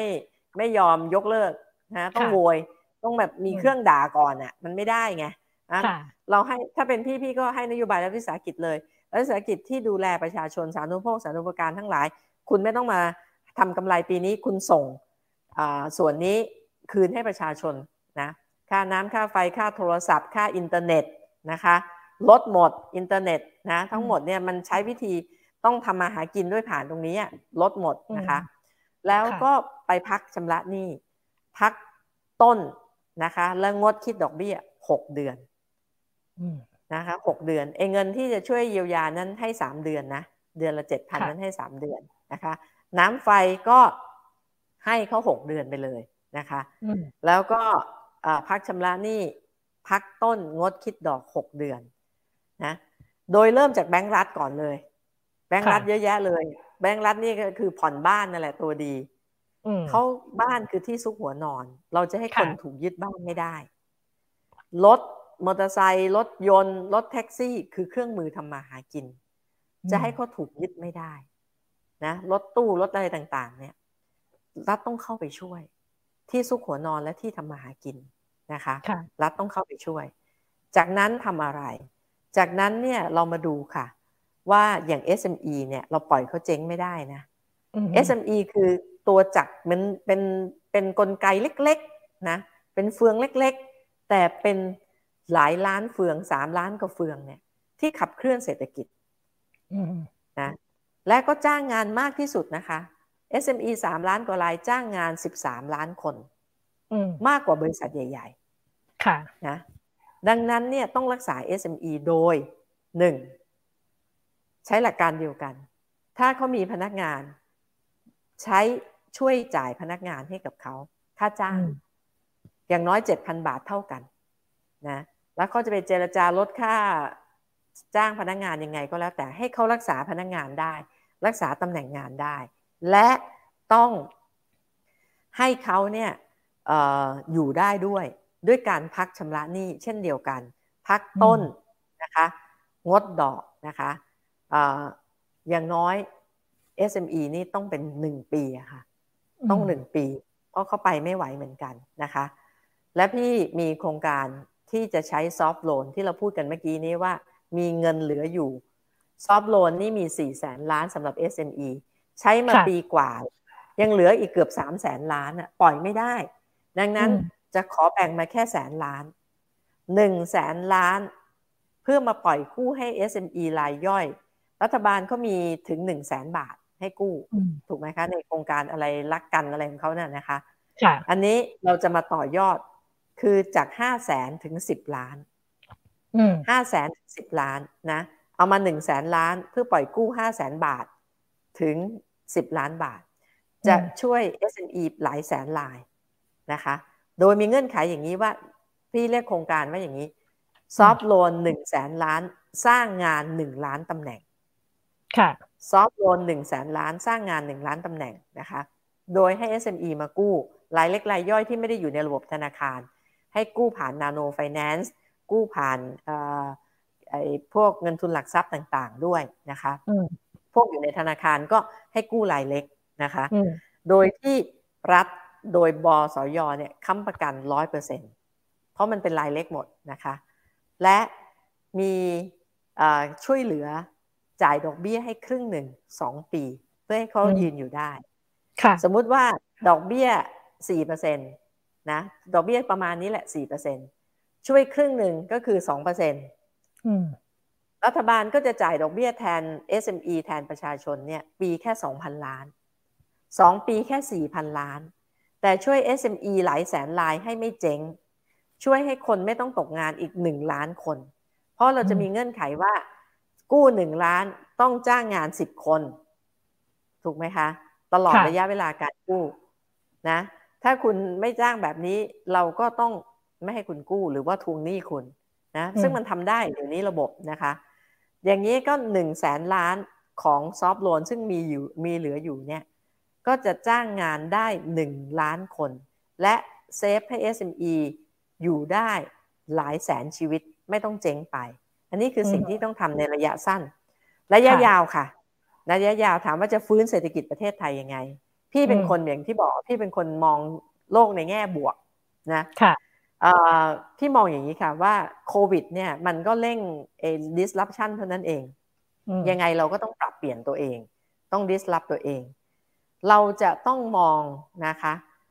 ให้รัฐบาลต้องไปเตรียม infrastructure ให้กับธุรกิจที่จะเป็นดาวรุ่งในอนาคต ถามว่าธุรกิจที่จะเป็นดาวรุ่งในอนาคตหลังโควิด คืออะไร มันคือธุรกิจที่เรามีจุดแข็ง ประเทศไทยมีจุดแข็ง บนบริบทของโลกใหม่ หลังโควิด จุดแข็งของเรายกตัวอย่างแค่สามเรื่องพอหนึ่งอาหารองค์กรอองค์การอาหารโลกได้ออกมาประกาศแล้วว่าจะเกิดช็อตเตจของฟู้ดเนี่ยสองถึงสามปีข้างหน้าจากโควิด ถูกไหมคะ ต่อเนื่องด้วยนะค่ะเราก็จะต้องเป็นแหล่งที่จะเอาจุดแข็งของเรา เราเป็นประเทศเกษตร นะจุดแข็งของเราเนี่ยก็คือละเราจะต้องเป็นศูนย์กลางผลิตอาหารปลอดภัยป้อนคนทั้งโลกนะคะแทนที่เกษตรกรเราจนเราจะเปลี่ยนเกษตรกรของเราให้มีรายได้นะคะเป็นผู้สร้างรายได้เข้าประเทศ ไม่ใช่เป็นผู้ที่จะต้องมารอรับเงินแจก แต่จะเป็นผู้สร้างรายได้เข้าประเทศนะเป็นศูนย์กลางสร้างอาหารปลอดภัยป้อนขายทั่วโลก ซึ่ง ต้องเตรียมตั้งแต่วันนี้ในการจัดงบประมาณ พี่ถึงบอกว่าพี่ผิดหวังในการจัดงบประมาณของรัฐบาลมากจัดไม่มีทิศทางเลย เราต้องมองแบบนี้มองไปข้างหน้าว่าจะให้คนทำมาหากินอะไร และต้องจัดอินฟาสตรักเจอร์ไปช่วยเขา เช่น เกษตรต้องตั้งแต่ต้นทางคืออะไร น้ำดิน ไปดูงบประมาณใช่ไหมมีแต่ขุดลอกแหล่งน้ำซึ่งกินค่าหัวคิวเท่านั้นไม่ได้ลอกจริง เราต้องสร้างแหล่งน้ำเพิ่ม เราต้องเพิ่มพื้นที่ชนรับประทาน น้ำดินไปเพิ่มดินไปปรับดิน ซึ่งใช้เงินไม่ได้เยอะ ถึงใช้เยอะอย่างเรื่องแหล่งน้ำก็เป็นการลงทุนที่คุ้มค่า ถ้าเป็นพี่เนอะที่แจกเงินเนี่ยนะให้เกษตรกรเนี่ยนะให้ครัวเรือนละเจ็ดพันเนี่ยหรือว่าจะให้อ่าอ่าหมู่บ้านหนึ่งเนี่ยสักสามแสนเนี่ยพี่จะให้ไปขุดแหล่งน้ำค่ะนะให้ไปขุดแหล่งน้ำเรื่องแจกเงินนี่คือต้องหาเรื่องแจกเงินอยู่แล้วตอนนี้ แต่แจกแล้วได้ product productivity คือได้ได้แหล่งน้ำขึ้นมานะ อันนี้ยกตัวอย่างเรื่องเรื่องแรก เรื่องที่สองก็คือจุดแข็งของเราจุดคือการท่องเที่ยวค่ะเดี๋ยวเดี๋ยวพี่ย้อนไปนิดหนึ่งเรื่องอาหารเนี่ยพี่เอาให้จบ เรื่องอาหารเนี่ยนอกจากเรื่องไปช่วยเกษตรกรแล้วเราต้องเตรียมอินฟาสตรักเจอร์ให้กับผู้ผลิต โรงงานอาหาร โรงงานแปรรูปรวมทั้งร้านอาหารต่างๆ แต่ก่อนเนี่ยตอนที่ทำงานรัฐมนตรีเกษตรเนี่ยพี่ต้องเป็นเซลแมนไปขายของนะพอดีพี่เนี่ยเป็นคนขายของเก่ง พี่เปิดร้านขายกิฟต์ช็อปตั้งแต่อยู่มศสาม ที่ห้างที่คุณเกิดไม่ทัน เรียกว่าไทยไดมารูอยู่ตรงข้ามเซ็นทรัลเวิลด์ปัจจุบันนะแต่พี่เนี่ยขายของเก่งนั้นพี่เนี่ยจะต้องเราต้องเตรียม infrastructure ไปขายของให้กับประชาชนนะแต่ก่อนเราทำ Thai Select เราทำครัวโลกเนี่ยเนี่ยก็คือการที่เราต้องจับมือกับร้านอาหาร กับโรงงานผลิตอาหาร เพื่อที่จะส่งเสริมทั้งด้านภาษี ทั้งด้านรถโชว์ต่างๆ ให้เขาออกไปขายในต่างประเทศ นี่มันต้องทำให้จบสองเรื่องการท่องเที่ยวไปเร็วๆการท่องเที่ยวก็คือเราจุดแข็งเรื่องการท่องเที่ยวเราโอ้โหถ้าเป็นพี่นะ พี่จะเที่ยวมันสิบสองเดือนเลย เรามีวัฒนธรรมอยู่ใช่ไหมไปตั้งหลายเดือนแล้วลอยกระทงสงกรานต์ลอยยี่เป็งวิสาขะทำที่ทำเป็นแหล่งทำเป็นอะไรอีเวนต์ท่องเที่ยวได้หมดนะคะเดือนแล้วก็อะไรอะผีตาโขนหนุนที่อีสาน ใต้ก็มีตะวันออกก็มีมีวัฒนธรรมกระจายไปทั่วประเทศ และเดือนไหนที่ไม่มีสร้างเอาสิ man-made เอาสิ music festival ใช่ไหมค่ะโอเค อาหารท่องเที่ยว อ่าค่ะอ่าและอันสุดท้าย อันนี้อันสุดท้ายก็คือเรื่องของ health and wellness คือจุดแข็งของเรา นะ เราเป็นเป็นลำดับสองของโลกนะคะ เรื่องเรื่อง medical health เนี่ยนะคะ ไอ้เรื่องอ่า medical อ่า tourism เนี่ย ดังนั้นเนี่ยเราก็ต้องสร้างจุดแข็งตรงนี้ เรื่อง health กับ wellness คนทั่วโลกจะต้องมาที่เมืองไทยด้วยใช้สมุนไพรไทยใช้เฮิร์บใช้อะไรอย่างเงี้ยนะอย่างที่พี่เคยทำครีมหน้าเด้งใช้สมุนไพรไทยเนี่ยดังระเบิดทำให้องค์การเภสัชได้กำไรเยอะแยะนะคะอันนี้คือสิ่งที่ต้องทำหลังหลังจากโควิดนะคะ แต่มันต้องเตรียมตั้งแต่วันนี้นะ ต้องเตรียมงบตั้งแต่วันนี้ ค่ะ ก็เห็นภาพนะคะ มีระยะสั้นกับระยะยาวเนาะนโยบายหลายอย่าง ทีนี้จะเหลือคำถามประมาณนึงเหมือนกันนะคะสองสามถึงสี่ข้ออาจจะกระชับนิดนึงนะคะ ช่วงท้ายรายการ โอเค ขอคำถามถัดไปเลยค่ะอ่ามันเป็นสองคำถามรวบกันเนาะก็ถามไปเลยทีเดียวนะคะว่าอ่าคุณสุดารัตน์เนี่ยมองการเคลื่อนไหวของขบวนการคนรุ่นใหม่ แล้วประชาและประชาชนในขณะนี้อย่างไรนะคะ คิดว่าม็อบเรียกร้องประชาธิปไตยเนี่ยควรกำหนดก้าวทางการเมืองอย่างไร นะคะแล้วก็จริงๆ วันนี้เนี่ยเป็นวันครบรอบหนึ่งปีข้อเสนอปฏิรูปสถาบันกษัตริย์นะคะ ซึ่งก็คือมีม็อบแฮร์รี่พอตเตอร์ที่พูดถึงเรื่องอสถาบันกษัตริย์อย่างตรงไปตรงมานะคะคุณสุดารัตน์แล้วก็พักไทยสร้างไทยเนี่ยมองประเด็นเรื่องนี้อย่างไรคะอ่าประเด็นแรกนะคะ การเคลื่อนไหวของคนรุ่นใหม่หรือประชาชนเนี่ยนะคะ มันเป็นสิทธิตามรัฐธรรมนูญที่จะ ที่จะแสดงออกนะคะ แล้วก็ควรที่จะมีพื้นที่ที่ปลอดภัยที่จะพูดคุยกันนะคะ จริง ๆ พี่พยายามเสนอเรื่องนี้มา ตั้งแต่มีม็อบแล้วล่ะค่ะ ว่ามันต้องฟังกัน คนตอนนี้มันมันเป็นเป็น generation gap ถูกไหมคะเราต้องฟังกัน ไม่ใช่ว่าคนแก่ผิดหรือว่าเด็กผิด ถ้าเราไปมองว่าเด็กผิด คนรุ่นใหม่ผิด เราไม่มีทางที่จะคุยกันรู้เรื่อง วันนี้เนี่ยต่างคนต่าง มีมุมมองคนละมุม มันต้องมาแลกเปลี่ยนกัน แล้วเราต้องยอมรับว่าวันนี้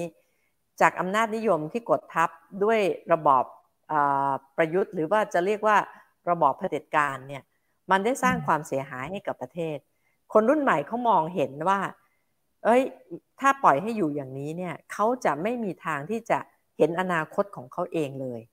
เขาจำเป็นที่จะต้องหาทางที่จะสร้างอนาคตของเขา เขาต้องการการเปลี่ยนแปลง มันไม่ใช่ความผิดของเขา ว่าเขาห่วงอนาคตของประเทศชาติและอนาคตของเขา มันเป็นสิ่งที่ต้องน่าชื่นชมด้วยซ้ำไป มันเป็นสิ่งที่ต้องหาพื้นที่ที่ต้องพูดคุยกัน หรือแม้แต่ข้อเสนอเรื่องการปฏิรูปสถาบันพระมหากษัตริย์นั้นเนี่ยก็เช่นกัน พี่ได้พยายามพูดมาหลายครั้งว่า คุณให้เขาไปพูดอยู่ที่กลางถนนนั่นน่ะ มันก็ยิ่งทำให้สิ่งที่คุณบอกว่าคุณปกป้องสถาบันพระมหากษัตริย์เนี่ย มันถูก ถูกบอดแคสต์ไปถูกไหมให้เขาไปพูดโดยการที่เหมือนกับพูดในที่สาธารณะ โดยที่ไม่ได้มีการพื้นที่ที่ปลอดภัยหนึ่งไม่มีพื้นที่ปลอดภัยให้พูดสองพูดแล้วไม่มีใครฟัง มันก็จะยิ่งขยายความขัดแย้งต่อไปเรื่อยๆ เพราะอย่าลืมว่าคนที่เขารักสถาบันเขาก็มีเยอะถูกไหมคะอ่าคนที่บอกว่าจำเป็นต้องปฏิรูปก็มีเยอะ ถามว่าทั้งสองฝั่ง ก็อยากจะเห็นผลลัพธ์ที่ออกมาดีทั้งนั้น ออกมาดีต่อประเทศ ดีต่อสถาบันทั้งสิ้น พี่ได้พยายามเสนอให้พลเอกประยุทธ์เนี่ย หาพื้นที่จะใช้สภาก็ได้ พี่เคยพูดกับท่านนายกชวนด้วย ในฐานะประธานสภา ว่าต้องเปิดพื้นที่รัฐสภา ให้ฟังกัน แต่ไม่ใช่มาตั้งกรรมการฝั่งรัฐบาลไปซะ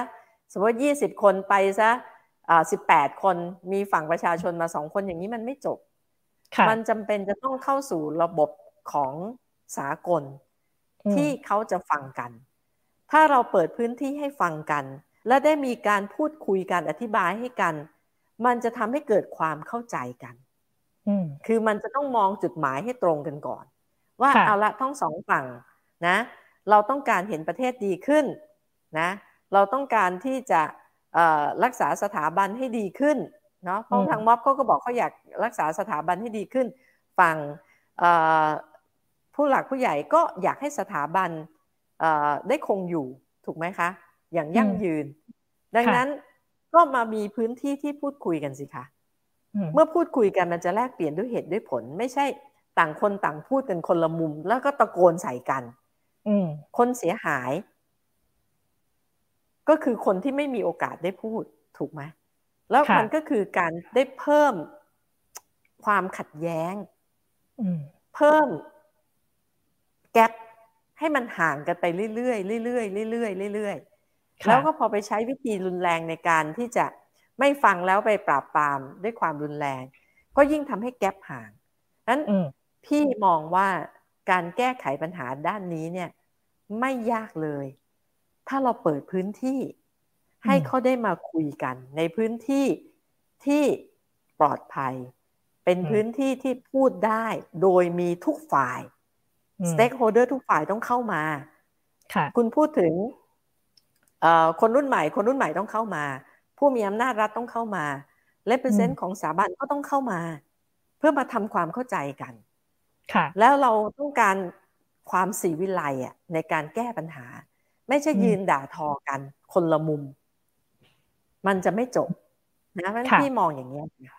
ค่ะ ก็คือต้องมีพื้นที่ปลอดภัยนะคะ แล้วก็ให้คนทุกฝ่ายมาพูดคุยกันใช่ได้นะคะใช่แล้วต้องค่ะแฟร์กับทุกฝ่ายนะ ทั้งคนอืมที่ถูกอืมถูกถูกกล่าวหา และคนที่กล่าวหา ก็ต้องถูกแฟร์ต้องแฟร์ทุกฝ่าย ต้องยอมค่ะรับกัน ต้องเอาเหตุผลมาคุยกัน ไม่ใช่ใช้อารมณ์ยืนตะโกนด่ากันคนละมุม มันไม่จบอะค่ะอืมค่ะ โอเคค่ะอาคำถามถัดไปเลยค่ะ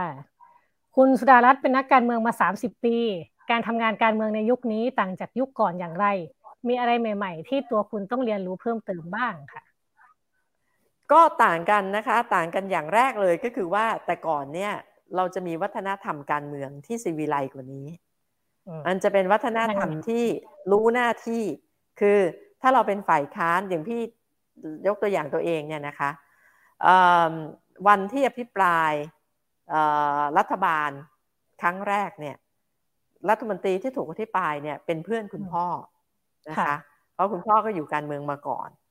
เออพ่อเนี่ยตอนนั้นยังไม่มีโมบายโฟนนะคะ คุณพ่อเนี่ยสั่งออกไปตั้งแต่บ้าน นะอืมบอกว่าเรารู้ว่าเราจะพิปรายเราก็เตรียมเนี่ยแหละเขียนอภิปรายเนี่ยเหมือนคุณเขียนคำถามมาให้เนี่ย เราก็เขียนค่ะอภิปรายเขียนอะไรเนี่ยนะเขียนเราก็ซ้อมของเราอย่างดี เสร็จแล้วเราจะไปพ่อสั่งออกจากบ้าน พ่อสั่งอะไรรู้ไหมพ่อสั่งบอกว่าเดี๋ยวพิปรายเสร็จลงไปขอโทษลุงเขาด้วยนะ ว่าเราทำหน้าที่ของเราในสภานะค่ะก็คือเราก็มีหน้าที่ที่จะค้นหาข้อมูลข้อเท็จจริงไปอภิปรายเขาอะว่าเขาอืมทำไม่ดีต่อประชาชนอย่างไรนโยบายเขาผิดอย่างไร เกิดผลอืมเสียต่อประชาชนอย่างไร เราทำหน้าที่ฝ่ายค้าน พออภิปรายเสร็จ พ่อก็บอกว่าต้องไปขอโทษเขานะ ว่าบนที่เราลุกขึ้นอภิปรายนั้นเนี่ยเราคือการทำหน้าที่ของเรา การกระทำหน้าที่ของเราในฐานะตัวแทนประชาชนอย่างตรงไปตรงมา ก็ค่ะขอโทษในฐานะที่เราอ่อนอาวุโสกว่าอืมพี่ก็ไปขอโทษตามพ่อว่า แล้ววัฒนธรรมเราก็อยู่อย่างนี้ แล้วเราก็คุยกันได้กับคนต่างพัก คุยด้วยอืมความจริงใจ นะค่ะเวลาทำหน้าที่ก็ทำหน้าที่เต็มที่นะมันเป็นแบบเป็นความสิวิไลเป็นวัฒนธรรมที่อยู่แล้วมีความสุข แต่ตอนหลังๆนี่โอ้โหแยกกันคนละมุมอะ่ะค่ะ เดินผ่านกันไม่ได้นะเดินผ่านกันไม่ได้นะต้องแยกกันคนละมุมตึก เดินผ่านกันไม่ได้อ่าฮะนี่คือสิ่งที่ค่ะสิ่งที่มันคือวัฒนธรรมที่เสียไป ถามว่าแล้วต้องปรับตัวอย่างไร พี่ว่าคิดว่าเรื่องของการปรับตัวเนี่ยเป็นสองอย่างค่ะหนึ่งอืม เราใช้อารมณ์เหนือเหตุผลจากการโจมตีกันทางการเมืองมายาวนาน จนไปสร้างความเกลียดชังทำให้เกิดอารมณ์เหนือเหตุผล ต้องกลับค่ะมาที่เหตุผลเหนืออารมณ์ อันที่หนึ่งใช้เหตุใช้ผล ซึ่งคนเรามันสามารถที่มีการทำผิดกันได้อืมแล้วก็เราก็สามารถที่จะให้อภัยหรือว่าเราแก้ในสิ่งที่เราทำผิดไป โดยไม่ตั้งใจค่ะโดยไม่เจตนานะคะ และการเมืองเนี่ยมันจะถูกการโซลด้วยการลงโทษ ถ้าการเมืองไม่ดี เดี๋ยวประชาชนจะลงโทษไม่เลือกเขาเที่ยวหน้าเอง ถูกไหมคะอืมอันที่ค่ะสองเนี่ยสิ่งที่ต้องปรับเปลี่ยนคือต้อง disrupt การเมืองไทย ต้อง disrupt เลย การเมืองไทยเจ็ดปีมาเนี่ยมันสร้างอำนาจนิยม สร้างการคอร์รัปชันนะคะค่ะสร้างเรื่องของรัฐราชการที่มากดทับ ดังนั้นเนี่ยต้อง disrupt การเมืองอย่างเร่งด่วนค่ะแล้วก็ดำเนินการที่จะให้การเมืองมันเป็นหนทางของประชาชนอืมและประชาชนเองก็ต้องเปลี่ยน mindset ทางการเมือง แล้วเข้ามาคิดว่าการเมืองคือเรื่องที่เกี่ยวกับตัวเองโดยตรง ถ้าการเมืองไม่ดี เหมือนกับ ecosystem ที่ไม่ดี คุณเก่งแค่ไหน คุณแข็งแรงแค่ไหน คุณก็ไม่รอดใน ecosystem แบบที่มี PM 2.5 เยอะแบบนี้ ค่ะ ดังนั้นอันนี้สิ่งที่ต้องมาเรียนรู้สำหรับนักการเมือง ก็คือนักการเมืองต้องรู้จักพอ และต้องรู้จักที่จะดิสลอฟตัวเอง อย่างตอนนี้ที่พี่ทำเนี่ยพี่ก็พอละสร้างองค์กรสร้างเครื่องมือ เพื่อให้คนที่เขามีความรู้ความสามารถเข้ามาทำงานต่อ โดยที่เขาไม่ต้องมานั่งขุดฐานลาก สร้างเสาเข็ม ตอกเสาเข็มเราทำให้เขาจบนะคะ ค่ะ โอเคค่ะ อ่ามาคำถามสุดท้ายเลยค่ะ ในฐานะที่เคยทำงานใกล้ชิดกับคุณทักษิณมายาวนานนะคะ คิดว่าอะไรคือจุดแข็งและจุดจุดแข็งและจุดอ่อนของคุณทักษิณในฐานะนายกและว่าในและก็ในฐานะผู้นำพรรคค่ะ ก็ในฐานะผู้นำแล้วกันคะผู้นำการเมืองแล้วกัน ก็คุณทักษิณมีจุดแข็งเยอะนะคะ เนื่องจากว่าคุณทักษิณเองก็เป็นผู้ที่ เรียกว่าอะไรล่ะ เป็นผู้ที่เป็นประสบความสำเร็จทางด้านธุรกิจ แล้วคุณทักษิณเป็นคนที่ทันสมัยอยู่ตลอดเวลานะคะะเรียนรู้เรื่องใหม่ ๆ อยู่ตลอดเวลา เหมือนกับพี่เนี่ยพี่ก็เรียนรู้เรื่องใหม่ ๆ อยู่ตลอดเวลาเนี่ยนะคะ ดังนั้นเนี่ยจากความที่เป็นนักธุรกิจที่มีประสบความสำเร็จ แล้วก็เป็นคนที่ยอมรับสิ่งใหม่ ๆ เนี่ยคุณทักษิณจึงมาเป็นผู้นำการเมืองที่เปลี่ยนแปลงระบบราชการได้ เพราะว่าไม่ได้ติดกรอบยึดติดกรอบกับระบบราชการนะคะ ก็มาเปลี่ยนแปลงในระบบราชการแล้วก็ใช้การเมืองนำนะคะ ใช้ความสามารถทางธุรกิจมานำนะคะ แล้วก็เปลี่ยนกรอบของราชการ ไม่ได้ไปเดินตามระเบียบอย่างทุกวันนี้ที่ต้องเดินตามหนึ่งสองสามสี่ห้านะคะบันเสาร์อาทิตย์ต้องหยุดอะไรเงี้ยไม่ใช่อย่างนั้น ไม่ใช่สไตล์ของคุณทักษิณนั้นจุดแข็งก็คือความสามารถนะคะ แล้วก็ความสามารถด้านด้านด้านด้านการทำธุรกิจที่ประสบความสำเร็จมานะคะแล้วก็ think of think of box นะคะได้ใช้อะไรอะ่ะไม่ไม่ติดกรอบกับกับกับระบบราชการนะคะค่ะ อันนี้คือจุดอ่อนจุดอ่อนอาจจะเป็นคุณทักษิณอาจจะจากการที่ทำงานนะคะ ก็จะเชื่อคนง่าย ค่ะ จุดอ่อน เชื่อคนง่าย บางทีจะเหมือนกับพอเขามาบอกเชื่อแล้ว ดังนั้นเนี่ยพอเชื่อคนง่ายก็อาจจะทำให้เกิดการดูหรือการตัดสินใจในบางเรื่องเนี่ยอาจจะอาจจะผิดพลาดนะคะ ไม่ว่าจะการตัดสินใจเรื่องคนก็ตามหรือเรื่องงานก็ตามนั้นถ้าแต่คุณทักษิณก็มีจุดดีนะ เพราะว่ารู้ว่าตัดสินเชื่อไปแล้วพลาดไปแล้ว ก็กลับตัวได้ได้เร็ว ไม่ไม่ไม่ค่อยยึดติดกับว่าเอ้ยมันตัดสินใจไปแล้วเปลี่ยนไม่ได้อะไรเงี้ยนะคะนะคะ ค่ะ โอเคค่ะ ก็วันนี้ก็คุยกันครบถ้วนหลายประเด็นนะคะ แล้วก็คิดว่าน่าจะได้ท่านผู้ฟังก็น่าจะได้เห็นมุมมองที่แตกต่างออกไปนะคะ จากพรรคการเมืองแล้วก็อาจจะได้เห็นว่ารัฐบาลตอนนี้เนี่ยมีแนวทางอะไรที่สามารถเป็นทางออกได้บ้างนะคะ ในภาวะวิกฤต ตอนนี้นะคะ วันนี้ก็ขอบคุณคุณชุดารัตน์เกยุราพันธ์มากนะคะ ที่มาร่วมรายการวันโอวันวันออนวันนะคะ แล้วก็สัปดาห์หน้าเนี่ยจะเป็นใครจะเป็นอะไรก็ติดตามได้ทางเพจ แล้วก็เว็บไซต์ d วันโอวันดอทเนะคะ วันนี้อิฟปานิชโพสีวังชัยแล้วก็คุณหญิงสุดารัตน์ขอลาไปก่อนนะคะ สวัสดีค่ะ ขอบคุณค่ะ สวัสดีค่ะ สวัสดีค่ะ